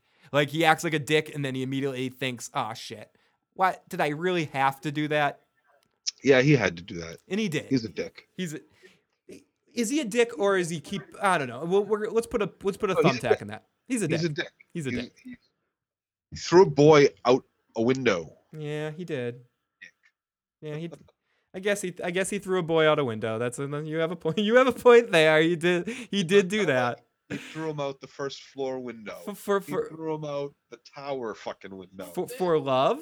hoping to kill him. For love. Ten year old for love. I'm a fan Yes. kids, but I don't wanna He knew his name when he saw him in heaven. Maybe he'll write a song like Eric Clapton. So Free as a bird. no, uh, when he wrote Tears in Heavens Tears about in heaven, yeah. Sorry. So in the mess hall back at Castle Black, Grenn uh, is asking Jon Snow where he's been. He said he's been on duty, duty, with uh, but with uh, Sam. You just make a laugh at a duty joke. I- I was spending time this evening wondering to myself what is fu- what is more funny, uh, Uranus or Bangkok. So yeah, I was Oh, laughing. Bangkok. Bangkok's funnier than Uranus. Yeah. uh, Dragon says Jaime is that guy that pisses you off, but there's nothing you can do about it. Absolutely, and I think I think uh, Jerry Jory knows that. Ghetto says, "What the fuck was King Robert doing to him?" And they were screaming. He was it was evilly belly laughing. Yeah, right. Yeah, they was just constantly screaming, and they're all just. And he's like, "Oh my god." Oh, I love King Robert. Yeah, you know, he's got he's got some uh it, it gets Bessie. boring missionary style. You know, he changes it up. One girl, two girls, ten girls, blackberry jam girls, you know, like As we said, it's good to be the king. Like you want to know why it smelled like blackberry jam? Because he spread some blackberry jam all Yeah. over the girl. Yeah, he decided he was he wanted to get he wanted to fill two needs in one one motion. He wanted to eat You it. know? So Jon Snow is with uh with uh Pip and Grenn uh, rock, walking up to them, and uh, he's like his watch duty with Sam, and uh, calls him Prince Porkchop, and where where is he? He he wasn't hungry. Impossible. Jon Snow says that's enough. In an angry tone, he says Sam is no different than the rest of us. There is no place for him in the world, so He's come here and we're not going to hurt him in the training training yard anymore. Never again, no matter what Thorne says. He's our brother now and we're going to goddamn protect him. And Rast says, You're in love, Lord Snow. Your girls can do as you please, but if Thorne puts me against Lady Piggy, I'm, I'm going to slice me off some fucking bacon. So all the new recruits are sleeping, and Jon gets an idea. We get a major ghost moment here. Jon and Ghost and Pip and Grenn ambush and gag this guy as he sleeps, and Jon has uh, has a ghost stand on him and growl like he's gonna rip his face off. Jon probably has trained his dire wolves better than any of the other Starks. This this wolf is uh, or Robb maybe too. We haven't really seen Robb with his dire wolf too much yet. Uh, so, uh, but Jon's really trained him well, and Ghost is up on there like growling, and, and the kid basically no one touches Sam. He says, and the kid, you got to figure this guy peed himself. Are we to think he he had to have peed himself, right? A little. A little pee, little pee. Another another opportunity squandered for them to show like dripping from under the bed or something like that. Yeah, we that wouldn't have been bad. It wouldn't have been a bad thing. I don't It think. wouldn't have been. I I know I would have pissed myself. Me too. Me too. Hu- Fucking a. That kind of ghost up up there in my face, I would have cried. That's a scary pup. So back in the training yard the next morning, Rast is defining, is uh, defying uh, Thorne and not attacking Sam because he's like, "What are you waiting for? Attack him!" And he, so he barely slaps him. He just kind of like taps him, and then he walks off and he yells to Grenn, "Grenn, you get in there!"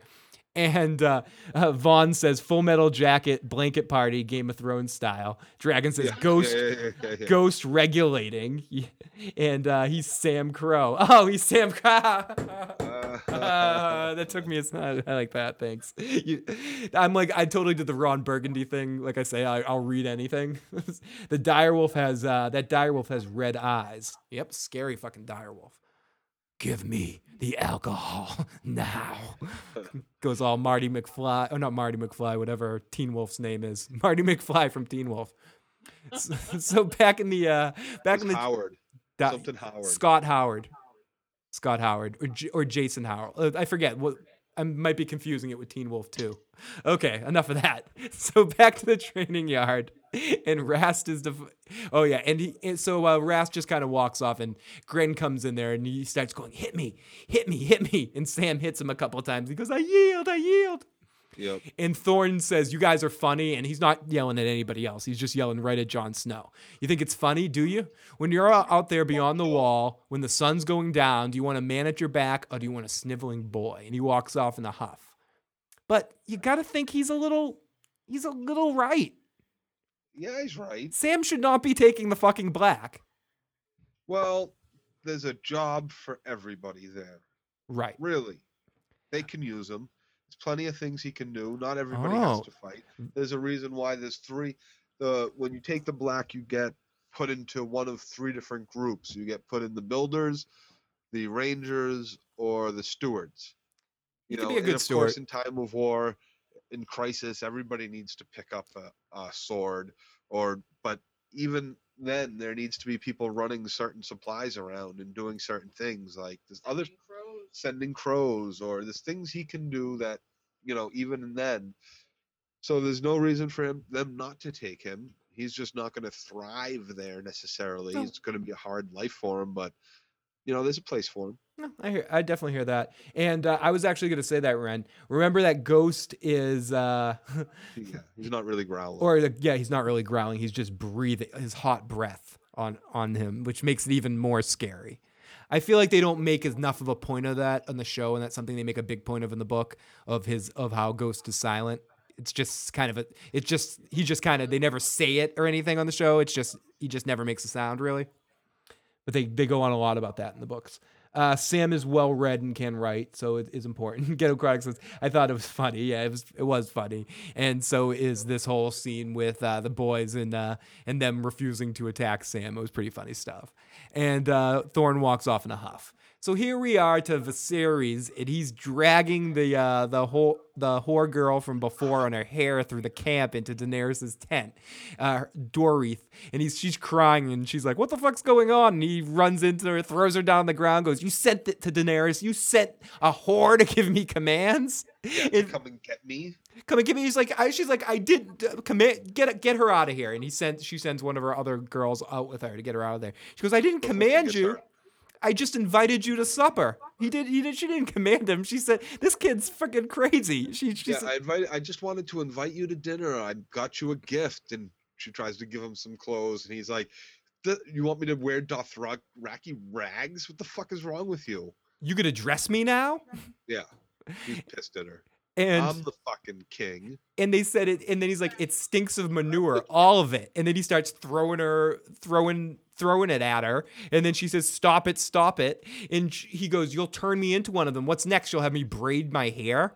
And she, she said, "You have no right to a braid." She gets real snaps on him here. You got no right Oh, to a braid. You won no victories. And you don't talk back to me, he says. And then he hits her and sh- and then gets on top of her and starts trying to like push her and goes, "I'm the dragon. You've awoken the Dracula, you horse lord slut." And and do you know what she does? She fucking pounds a chain in the side of his head and goes, "Shut up!" and gets on top and then And gets if up. ever do that to me again, I will kill you. I will kill you. Don't fuck with me. I am Khaleesi of the Dothraki. I'm the wife of the Khal, and I carry his son inside me. The next time you raise a hand will be the last time you have fucking hands, Yeah. Bitch. And uh, He's just all. Oh. he look, yeah, he looks at her like, "What the hell, Joe? Could you talk for two seconds while I let the cat out of the room? Don't mess with the." Oh, you gonna let the cat out of the bag? You want me to let the cat out of the bag? Yeah, so, you know, cat out of the He uh he basically is put in his place. He there's nothing he can say to her. He she completely gets the better of him and and shows that she's falling right in place where she Mhm. should be. Absolutely. Khaleesi. And great point by Ren Renwood.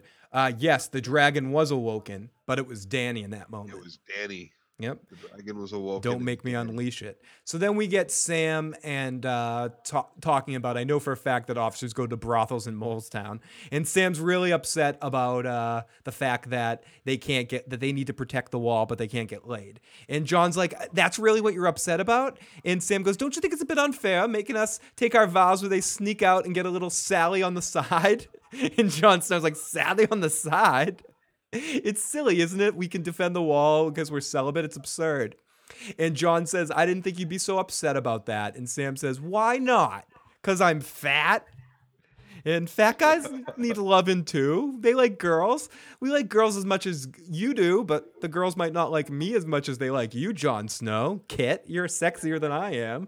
And uh, they and you probably had a hundred. And Jon says, no, he hasn't had a hundred. He only had a chance to have one, a redhead whore named Ros.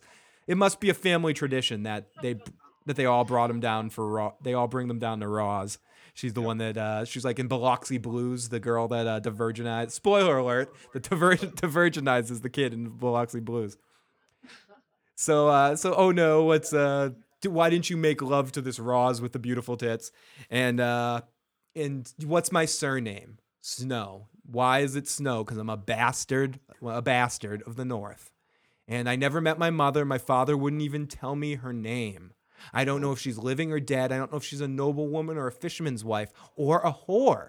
So I sat there in a brothel as Ros took her clothes off, but I couldn't do it because all I could think of what if I got her pregnant and had a child? Another bastard named Snow. It's not a good life for a child. He also goes into de- more depth in other places about how he doesn't want to maybe even have sex with someone that he's family with, too. You know, he doesn't know who his mother is. He doesn't know who the hell is out there. She could be a whore.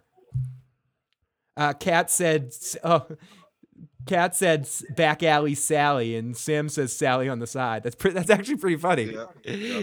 And uh, thank you, Red. And Dragon says Dothraki vest twenty dollars, Dothraki belt fifteen dollars. Look on Viserys's face after getting bitch slapped, priceless. Good one, Dragon. so uh so Lord Snow says, "Yeah, I couldn't do it because I don't want any more bastards." So Sam says, "So I guess you I forgot to mention that." He says, "Why didn't you do it? You didn't know where to put it." And then it tops off the joke by saying, "So, you you didn't know where to put it." And ah, ha, ha, ha, ha, they both laugh at each other and uh, as as uh, Captain Asshat comes in as uh, as as Johnny Lawrence's uh, I can't think of Johnny Lawrence's uh, Cobra Kai commander comes in here enjoying myself. You guys look cold. And Sam says it's a bit nippy. And my question here is because Thorne goes into a big speech, and we'll get into it here. Could they have said anything to stop Thorne from going into a speech here? Did he go in there for the speech? Was there anything? Could Sam have said, "Oh, I'm fine. I'm pre- actually I'm adjusting pretty well." Oh, adjusting pretty well. Adjusting pretty well. I bet you had uh, great summers down south, fat boy but he uh he starts going in oh you guys think you're cold it's been 10 years since the last winter uh, was it comfortable at winterfell where you were warm when people built your fires and Jon Snow goes I built my own fires and Thorne awesome Thorne plays such an asshole so well Yeah. Yeah, yeah. and just the lo- the nod he gives him he goes yeah that's admirable just like fuck you like yep sure that's fucking admirable I love I love that when Thorne walks in, Jon's like mounting Sam. He's got his hand on his boobie. it's like a pretty awkward like like he runs around the table to like go like, you know, play wrestle with his new brother. Yeah.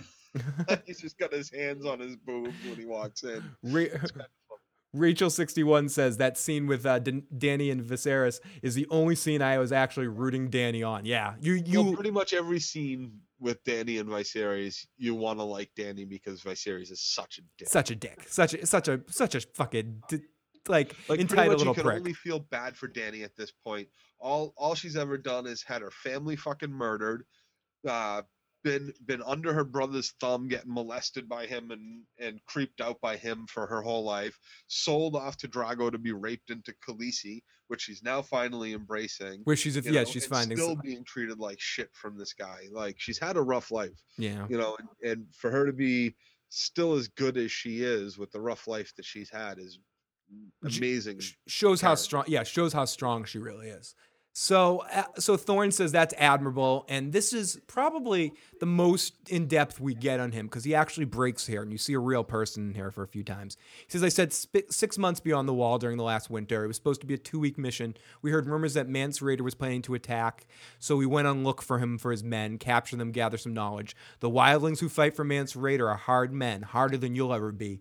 They know their country better than we do they knew there was a storm coming in, so they hid in their caves and waited for it to pass. We got caught out in the opens, wind so strong it yanked a hundred foot trees straight from the ground, roots and all. If you took your gloves off to find your cock to have a piss, you lost a finger to the frost, and in the darkness, you don't know the cold. Neither of you do. The horses died, and we didn't have enough to feed them, to keep them warm. Eating those horses was easy. But later, when we started to fall, that wasn't easy as he starts to break. He like his voice starts cracking here. Yeah, you you you really get a sense for who this guy is. He's been on the wall for a long time. And you feel was- for him. It's been it's been at least uh 18 years or something like that since the last 10 years. 10 years since 10 years since the last winter. Since the last real winter, you know. So And and then he then when he says that wasn't easy and his voice cracks and you see a real moment of emotion on his face for the first time, uh he, he immediately turns it back to being antagonistic. We should have had a couple of young boys like you along, shouldn't we? And he breaks it and he goes, soft, fat boys like you, Tarly. And he starts poking at the belly. Yeah, and he goes, uh, "We would have lasted a fortnight on you, and had bones left over for soup. Soon we'll be like Thens. Soon we'll, we'll have new recruits, and uh, you'll be passed along to the Lord Commander for assignment, and they'll call you Night's Watch. But you fools, you'll be fools to believe it. Your boys and co- Men of the Night's Watch. men's of the Night's Watch. But you'll be fools to believe it. Your boys still, and come the winter." You'll die like flies. And then he gives a sneer look and walks out. And you know what? Again, he's being a dick, but he's speaking a lot of truth. Yeah, there is a lot of truth because he's seen it happen many, many, many, many times. But you know, He's still being that dick teacher that's always a dick to the freshmen every year, but then when you graduate, was probably like, oh, okay, uh, you're okay. uh, I, I, they're still hazing. Yeah. But uh, my question is, as we're going to go on, is he that guy that's just giving them shit while they're underlings in this moment? And that he'll be okay with them once they're Night's wa- men of the Night's Watch, or is he going to be a dick forever? We'll have to keep our eye on that as time goes on. I'm voting for Dick forever. I'm voting. This guy's been a dick forever. He will continue to be a dick forever, and there's a reason why he's on that fucking wall. so here we go into a very interesting scene inside Daenerys' tent where she's speaking privately to Jorah and she says, I hit him, I hit the dragon. And Jorah says, Listen, truth talk here. Your brother Ry- Rhaegar was the last dragon. Viserys is less than the shadow of a snake. And Daenerys goes, He's still the true king. And Mormont's like, Listen, you want the truth? You want the truth? Would you like to see your brother sitting on the Iron Throne? Daenerys is Nobody's like, follow him. Nobody's. Nobody's. She's like, they things. They still want him to come back and rule, and he's like, nobody gives a shit about him over there. He said she says the exactly common true. people pray for rain and health in summer that never ends they don't care what games the high lords play is what he says Some lords might want him to come back because they made good money with the Targaryens in power, but other lords don't care, and the common folk certainly don't give two shits. They don't want to die for anybody. Sam's soup with some side of Sally with bread and salt. Dragon and Ren Renwood, you guys are awesome. Great. Yeah. Charlie. Beef and tar, too chronic. You, you, you guys are so fucking funny in there. So no fucking way. But the common people are waiting for him. Common people are waiting for him, Joe. No. So uh, Daenerys is like, "What do you pray for, Jorah?" And so warm to him. You you can't so warm. And he says home. And she says, I pray for home too. And complete understanding. I love fucking love it. I can't say it enough. Whatever it is, I love her, I think home is that house with the red door. Mm, whatever it is. No, I think she's talking about Westeros there too. Uh, but but what I'm saying is what she says. I'm just saying the way the actress, the way she says the line, "I pray for home too." I don't. There's something about it. I watched it a couple times. I just love the way the, uh, the actress gi- delivers that line. I pray for home too. And then she says, "My brother will never take back the Seven Kingdoms." She finally sees her brother for the weak, weak-minded, uh, entitled fool he is. He couldn't Yep. leave an arm, lead an army if my husband gave him one. He'll well, never, She just put him on his ass. he'll never take us home. Yeah, if he can't, if he can't take her in a fight, he can't take, he can't take Right. the, the seven. get away he- with doing that? She's like, I would never get away with doing that to Khal Drogo. My husband would never let me get away with that. The fact that he just let me get away with that is ridiculous. So- never rule kingdoms. Not so- if I can put him on his ass and threaten to take his hand. So to another broken thing, we go right to uh, Robert's drunken face, which I think Robert in this scene, even though he's only in a momentary moment of this. Oh, thank you, Robert. We're, even though he's only in a moment of the episode, he steals this episode for me with with him in the scene with Jaime yelling, "Oh, get in here!" and then him at the tournament being just completely shithouse. And the look of drunk Robert is is a very icon from this from this scene is a very iconic Game of Thrones image through history. Is Robert sitting there in the throne outside watching this tournament, drinking. It's uh, you see it many times. So uh, Baelish is uh, sees Sansa looking at Sansa looking at Joffrey, who hides his face from her. Don't look at me. we see the image of Robert with the horn drinking. It's so iconic, and uh, it's just a hilarious scene of him. He's just great. And uh, Baelish comes over and he's like lovers quarrel. He uh, he he kind of he's just so fucking perverted in this scene with her. And Septa Mordane's like, Sansa, this is Lord Baelish. And of course, Arya's like, "Uh, why do they call you Littlefinger? She's she's so cute here. She, she just interrupts, quick snap. Arya, don't be rude. No, it's quite all right. When I was a child, I come from a very small little split of land called the Fingers. Joe, the Fingers. Yep. Could the you- little fingers. Where are the fingers on the oh, uh oh, I got a map. They have the little fingers. right there. Right there on the uh on the map of uh of of Joe. His little fingers. His John the Erie. His King's Landing.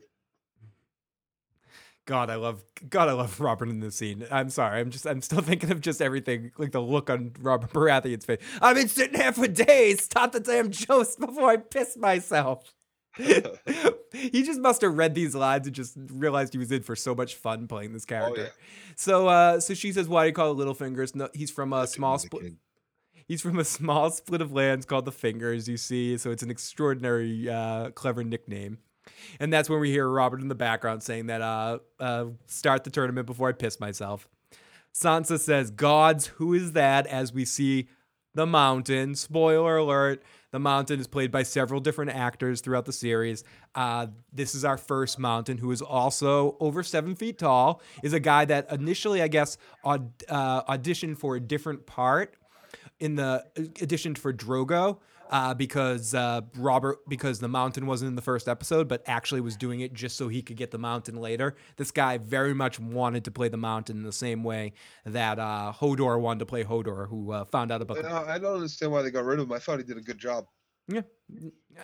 So, so uh, I, I tend to agree with you. I like the I like our first mountain. So uh, Robert Baratheon says uh, he starts everything off, and uh, Littlefinger says that's uh, Gregor Clegane. They call him the Mountain. He's the Hound's over there's older brother, and his opponent, Sir Hugh from the Vale, the guy that we saw uh, that Ned wanting to talk to. He was Jon Arryn's squire. Look how far he's come. Yes, enough of the. They go to like pay their honor to the king, and the king says, "Yes, yes, enough of the bloody pomp. Have at it. Just fight already. I gotta see some fighting." So the joust begins, and the first pass takes its course. There's no contact or anything. On the second pass, the mountain strikes him, and it strikes him in the neck, causing this giant splinter and uh, with gushing blood all out of the guy's neck, kind of like right in front of where Sansa is sitting, and she's just horrified, screaming as the splinter goes into his neck, oozing blood. Oh, I get the joke now. Splinter is coming. Ah. and and then we hear everyone hears a hubba talking as uh, we see the hound be like.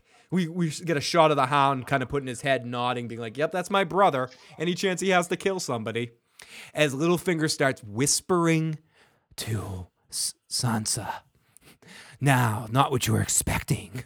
Has anyone ever told you the story of the mountain and the hound? Lovely little tale of brotherly love. The hound was a pup, six years old, and Gregor a few years older, already a big What? lad. A creep. Can Little- I just say, Littlefinger is such So creepy. creep. So creepy. So creepy. Even though he's leaning in to tell her the story, it's it's like Get- almost inappropriate. Ghetto Toad, I, I agree. My I, the two mountains I like are the first one, and I like the more most recent Hound as well. You can watch some of our uh, last season uh, uh, recaps to see our, our response to the new mountain. We definitely we get into that a lot more in some of those, but we do, we definitely uh, I definitely love the new mountain as well. Uh, I think I think he was excellent casting. I think some of the ones in between sucked, but I like the first one and I like the last one. So uh so Sansa says I won't or so he tells the story. Gregor had a toy that he played with and one night he found uh the hound playing with it at when he was like 6 years old and he grabbed his brother by the scruff of the neck and he shoved his face into burning coals of a fire and held him there while he screamed and his face melted melted. And then Littlefinger, in that super creepy way, says, There aren't many people that know that story. Promise you won't tell anybody and I'll give you cookies. If you don't tell anybody, I'll give you cookies. Or I'll, uh, or the, you're going to piss the hound off. Yeah, he does have obscene phone call voice at all times. He uh, absolutely, Katie. It's like he's constantly the huffer on the phone calling creeper. I wrote creepy creeperson. He's totally creeper creeperson. Yes. And and he goes, "Don't tell anybody, because if the hound heard you mention it, I'm afraid all the night." He's like, uh, he's like Carol from The Walking Dead again. I'll tell all the hounds we'll be able to save you. And uh, and he's just fucking with her. Well, it's just it's how creepy. And I, uh, Conan Steven Steven Stevens is the mountain. He's one of the world's strongest men. Is the I think that's the new newest mountain, right? And Thor, the half Thor is the new is the new guy. Okay. Uh, Conan But Stevenson. Conan, Conan Stevens might be this might be the last one, the first one. Yeah, the toy, the toy knight, the toy knight. Uh, Dragon says you can see the difference between Sansa and Arya when Sir Hugh bites it. Arya's like almost smiling about it, and Ghetto Toad says loved how Arya was leaning in to listen to this whole exchange. Yeah, you can totally see Arya leaning in to listen to this, the creeper creeperson. So you can tell that she's not going to trust this little finger. She's smarter than uh than uh, yeah, Conan Sansa. Stevens was the first guy. Uh, Conan. He's So this guy is tall, stunt actor. He's huge. He's massive. yeah, he's seven. He's over seven feet tall. and he, and he's and he's cut and huge and massive on top of it. Mm. I'm looking at some pictures of him on my computer right now. It's I I don't I don't I maybe he's just that bad of an actor that or maybe he had something else or pissed someone off or stop showing up or Yeah. some sort of. I don't know what it was, but I, I know there's certain shows where ca- actors have gotten in trouble off cam. I don't know if he did. I'm making stuff up, but there's some shows that actors have been fired because they get DUIs or something like that. So who knows? Something might have happened. Well, uh, let's go with that. Let's say the guy got a DUI. That's why he uh, got fired from Game of Thrones. So uh, jo- so then we go to Eddard's quarters and Cersei and enters. this guy I gotta say this guy the first guy actually looks like the Hound's older brother.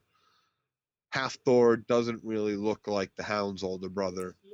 He looks younger. I think he's about the same age, or maybe even a little older. I think we looked it up. No, yeah, time. we, we went into that more more. When But yeah, I think that if the, it, I would have liked them to have stayed with the first guy. The second guy was awful. I can't. He looked like a beanpole comparatively, and then this last guy was great. Yeah. Well, the scene. that I want to say there might have been. I want to say there might have been one other guy too. There might have been. Spoiler alert. I did. I, I think no. I think she wasn't able to be heard there. I don't know. Well, I don't know what she said there. So, uh, so Ca- Castle leaves the room as the queen enters, and she says, "Your Grace." Cersei says, uh, "You're missing your tournament," and this is where we get Cersei's tactic of uh, diplomacy, which it's uh, Ren Renwood says the Hound has this thing about not being called a knight. The absolutely, he doesn't want to be called a knight at all, and uh, well, because he looks at the look at the knights are a bunch of peacocks and hens, like strutting around in flowers and pretty robes and shit. He's a burned and mutilated man. He, there's no illusions as to who he is. He's not going to act like that. That's not what life is to the to the hound and to the mountain.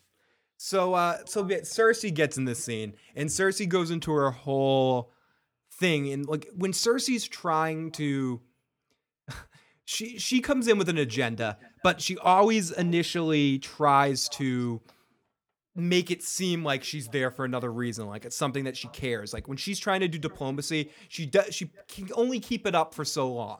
She can keep it up for like 2 minutes before she makes everything about herself. She she's like she, she's like uh oh hey hey let's Ned Ned Stark let's put behind all this nonsense on this on the road. I really shouldn't have made you kill the wolf. How is San- Sansa? And Ed's like I like it here, and she's San- Cersei's doing a decent job pretending like she gives a shit, and and eventually she goes, "Yeah, but she can't keep it up. Oh, she's the only Stark who does favors her mother. Not much of the Northerner, which is a dig into Ned. And then it just immediately goes into what the hell are you doing here? And Cersei goes, "Okay, we're gonna play this game. I might I ask I might ask you the same goddamn question. What is your hope to accomplish?" And then the king called on me to serve him in the realm, blah, blah, blah. You can't change him. You can't help him. He'll do what he wants, which is all he'll ever done. You can try your best to pick up the pieces. And Ned says, It's my job, then so be it. You're just a soldier, aren't you? As she looks at him and realizes that he's just a, a soldier. He doesn't think the way she does, making fun almost. He doesn't play the game. He's, it's all black and white to him. Yeah, you you take your orders, you carry on. I suppose it makes sense. Your older brother was trained to lead, and you were trained to follow. Oh my god. She is such a- douchebag. At him. You shouldn't be here. You shouldn't be doing this job. Yeah, if if you it was again even more than that, you shouldn't be here. You shouldn't do this job because you know what? You're if your if your father and your brother weren't horribly maimed and killed. I just felt like mentioning them again. Uh, well, you know, you know that it kind of goes at to why she wants. She mentions earlier it should be you who's the hand of the king to her to her brother mhm. Jaime, and she knows that her brother was trained to be a soldier, not a leader. Yeah, Also, she understands the mindset. Kind of leader. He was kind of gonna inherit, you know, Casterly Rock. uh, Casterly Rock, but at some point that's no longer an option, and he just only ever really got soldiering done. And with that, she would have been really the hand of the king because everything she, her whispers in her brother's ear. Right, because he's he ultimately in some ways she like she like you were saying she understands the mindset and knows how to manipulate Jaime when it comes down to it. Right. Uh, I uh, Ghetto Toad says I like the Hound. Dragon says the Hound has no respect for knights, and Dra- and Dragon says me too. I Like the Hound. Yeah, the Hound's awesome. I love his scene with Tyrion last week. I hope we get more and more of the Hound as time goes on.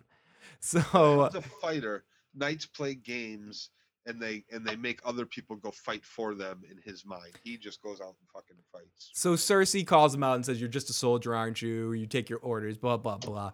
And Eddard comes back thinking this is a smart play, but again, it's very uh, Bizarro World Batman villainy where you don't tell the villain your plan. I was also trained. I was uh, I was also trained to kill my enemies, Your Grace. As he just I I fucks her. You don't say that to Cersei Lannister unless you're killing her. Unless you're actually stabbing her through the heart, you do not say I. You do not threaten her.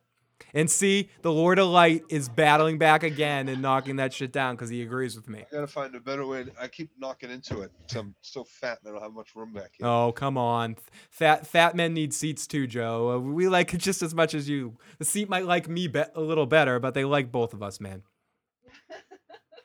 So Cersei Cersei says, "As was I, Mr. Stark, as was I."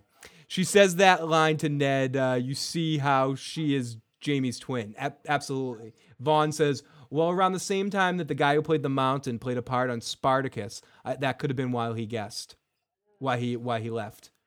And uh, interesting, very interesting. Um, at the iron at the inn along the King's Road. Oh, we're here already. Oh gosh. Oh my gosh, guys, we're almost to the end here. We're we're we're two hours in. We're almost to the end here. At the inn along the King's Road, Catelyn is heading back towards Winterfell, and she's sitting in a sitting in an inn trying to blend in so no one knows who her who she is. We hear a song guy being like seven blessings to you, good folk, and. uh and uh, trying to encourage them to drink. And good idea, grandfather, get you drunk. Why don't you wait for a song? They just kind of shoot the shit a little, a little while about hearing songs. We get just a feeling that they don't know who Catelyn Stark is, but there are a lot of people from a lot of different houses in this place enjoying themselves. Excuse me. So coming in to join the party is Tyrion and Yoren of the Night's Watch from our last episode. They enter the inn to stay there. They've obviously left Winterfell at this point and heading back uh, towards King's Landing, and uh, and uh, Catelyn is heading from King's Landing back. So it's it, it's just a good happenstance of meeting. And uh, he's he asks for a bed for the night, and she says, "I'm sorry, my lord, we're filled up for every room." And Tyrion's like, "My men can sleep in the stables, but as for me, I don't require a large room." And uh, true, my lord, but we have nothing. Is there nothing I can do to remedy this? As he pulls out his money clip, and and this is where we meet him very briefly, but we meet another very interesting character. We meet Bronn. His head goes up right away. Yeah. Oh, what's that I see? You can have my room. and he goes, Clever man. Uh, you can manage uh, food, I trust. Dine with me to Yoren. And Yoren says, Aye, my lord. So we get the song guy who comes up to them and says, Lord Lannister, may I entertain you while you eat? I can sing of your father's victory of King's Landing. Oh, well, that's not entertaining to me, kid. yeah, he goes, That would ruin my supper. and then, right in one motion, he also sees Lady Stark. And he goes, Yep. Lady Stark, what an unexpected pleasure. I, I'm sorry I missed you at Winterfell. Very, very friendly. And uh, then the woman who's running the bar freaks out. Yeah, and- no, no, and he was very friendly and he was very polite. Like a- he was very polite. Very polite. especially for like not that Tyrion's not usually polite, but he was even polite for Tyrion. He was Right. like he was And she really happy to see her. Up and like totally almost ignores him, right? And and like just starts in. Right. You you've got to you've got to figure that they probably had a decent enough relationship uh, because we never we never actually saw them before, but from the way he greets her, you get the feeling like they had some positive interactions when he was up at Winterfell before what happened to Bran. Because she was making sure he had plenty of wine in his room. We saw the preparation she was making. She was making sure he had uh, light to read and plenty of wine to drink. So she was taking good care of him. So he probably was uh, really actually happy to greet her and be like, "Oh, hey, how's it going?" Um, uh, Joe says uh, that uh, Dragon says the night is dark and full of terrors. Joe Ren Ren says, "Look out for Melisandre's shadow babies." I know, right? Uh, Dragon says, "Bronn is the man." This is uh, Tyrion's "oh fuck" moment. Yes, it is. We're about to get there.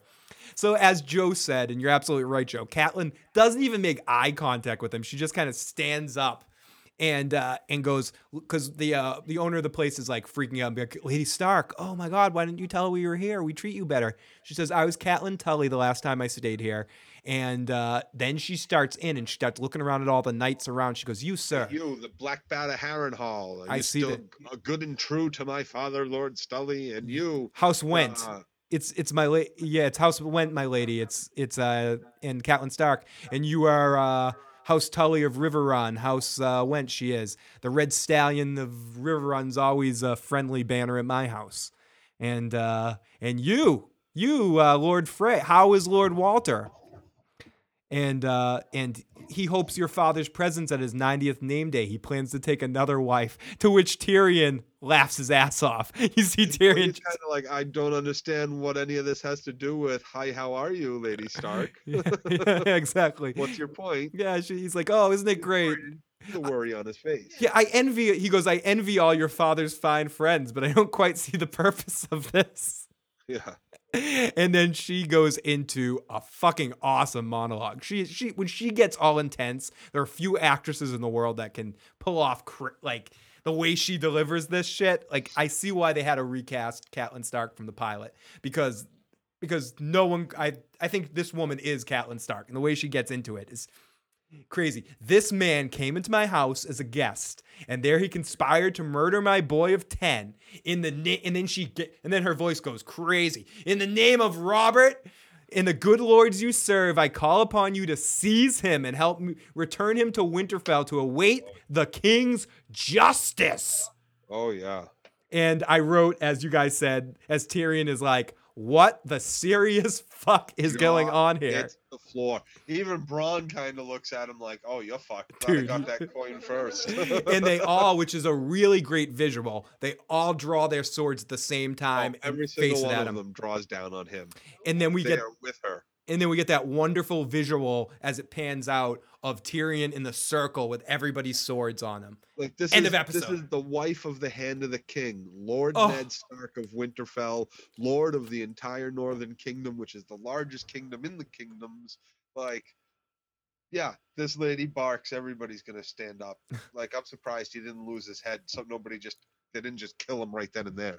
The Vaughn says the look on the black bat of Harrenhal's head face guy was on the Harrenhal guy's face was priceless. He said it with pride. Yep. Uh, well, they all. They all like.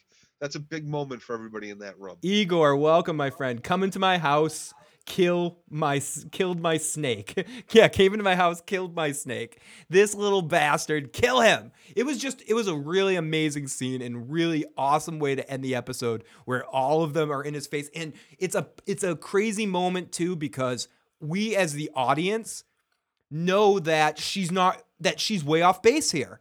That she is making a huge. To do, we talked about Arrested Development two hours ago. We'll talk about it again. She's making a huge mistake here. Yep. He did not do this, He and didn't. It was not. It wasn't. He had nothing to do with any of it. Duke Chronic. This could actually lead to a good job for some of these guys in the north. Yeah. Yeah. Yeah. It could. It could. It's definitely a good Or situation. it could lead to their death. oh yeah, like All in of Co- them dead. Oh yeah, from Conan. Co- yeah. Right. Oh, Igor, Igor, Igor, I missed the reference, but it was from a Conan reference. Come into my house. killed my snake. Yep, yep, yep, yep. Sorry, I missed that the first. what it was. I missed that the first time. I was thinking sand snake for some reason. That, that I'm so Game of Thrones on the mind right now. I'm like, I'm like, okay, sand snake, sure, whatever, Igor. But yeah, I get that now. Good, good reference. Oh my goodness! But that so that is our end of the episode of Game of Thrones. Holy shit, Joe! What a great episode. This to me is the uh this right there with the pilot are the two best episodes so far of the first four. Yeah, it i mean the pilot i have a special place in my heart because i think it it uh because it's not a pilot it's the first episode. It used some footage from a pilot. So and I, I think it establishes things like a lot of things really well but in the last two episodes really a lot of exposition moved the plot along but some great stuff. But this was just definitely one of my favorite episodes of the first season yeah, I agree. but Tyrion again, but Tyrion is a Lannister. Oh my God, what do they all think is going to happen? And yeah, exactly. Uh, and a little bit of when it comes down to it, I'm not going to talk about what happens, but when it really comes down to it, this is the, the regardless of how the queen feels about this little imp, this is the queen's brother, and you can't just go do this. You can't just go in without complete evidence, without making this completely public at this point. You can't just go kidnapping and or taking the queen's the queen's brother to uh, Winterfell to to to stand trial. It's just without due process a little bit here. Right. Catelyn's Catelyn's definitely jumping the gun here, and I don't I think agree. and I don't think Ned will appreciate it too much. Of course not. No. It, this is definitely a mistake. This is a mistake. You're making a mis- you're making a big mistake, Catelyn. So I guess this is a good place to uh, to cut off since it's the end of the episode, and uh, and we've been talking about this for a while. Uh, so uh, so Joe, it was great to talk another Game of Thrones episode with you and and all Always. you guys. Always fun. Yeah, no, I can't wait to talk about the next one this weekend for any of our uh, any of our Walking Dead fans uh, and Better Call Saul stuff. It will uh, everything will be a little shifted this week. I will still be doing The Walking Dead on Sunday night, but I'll be doing it from a ski resort vacation type thing, pending internet signal is all good and everything like that. But I'm we're, we're gonna make it work somehow. Uh, and then Monday night, I'm also going to be there, but I'm not positive if we might push off Saul a day, depending on timing. But we will definitely be back on Friday at some point to do Vikings. And and as soon as we know when we're going to do the next episode of Game of Thrones, I think we're both caught up, and I actually have my notes pretty much done for the next episode as well. So we're pretty much ready to do the next Game of Thrones episode when we could. I mean, we could do it we're not going to, but we could do it right now if we wanted to. So it's just a matter of finding out the right time. So keep an eye out for that. And if you guys are following along with us, you can start to watch that episode now and uh, get prepared for it because we're pretty much there. So that'll be popping up as soon as we possibly can. So to thank you guys for tuning in. If you've made it this far and you haven't already, uh, please hit that subscribe button and please let us know what you thought of this episode and any questions you have about Game of Thrones as we are pushing to the beginning of our next season of Game of Thrones on our rewatch. So uh, let's see another uh, another great show, guys. See you next time, Ghetto Toad. Uh, you guys are the best. You know, you honestly, you guys are the best. Duke Chronic, this was awesome to catch it live and chat with anyone. It's good to have you here, Duke Chronic, and good to be able to talk to you live. Ren Renwood, Rachel, Igor, Vaughn, uh, a couple other people popped in here a few times, but thank you guys so much for all the comments. It really makes it that much more fun, and this rewatch is great. And I hope we're gonna make it. And if we get into when the season starts and we haven't quite finished, we're gonna keep going in season one. We're not stopping season one until season one's done, and then Don't stop talking about, about this Game of. Thrones. Don't stop. And then uh, we will, whenever we're done with season one, we'll wait to do. Season two. But we're gonna do season two after season five is over with, Yes, yes, yes. yes. just so we can do Game of Thrones. Get a little confusing for Right, people. exactly. Just so we can do Game of Thrones, but we might it might end up with timing that we do one that we do the last season of the last episode of season one a- after we've done the first episode of season five. The timing might we might be missing everything by a week here, so uh, we'll have to keep track of that. So, or do two in one week. We'll, we'll, Double dip. we'll week, double yeah. we'll double dip one week. So Joe, have a good night, my friend. Have a good night, everybody.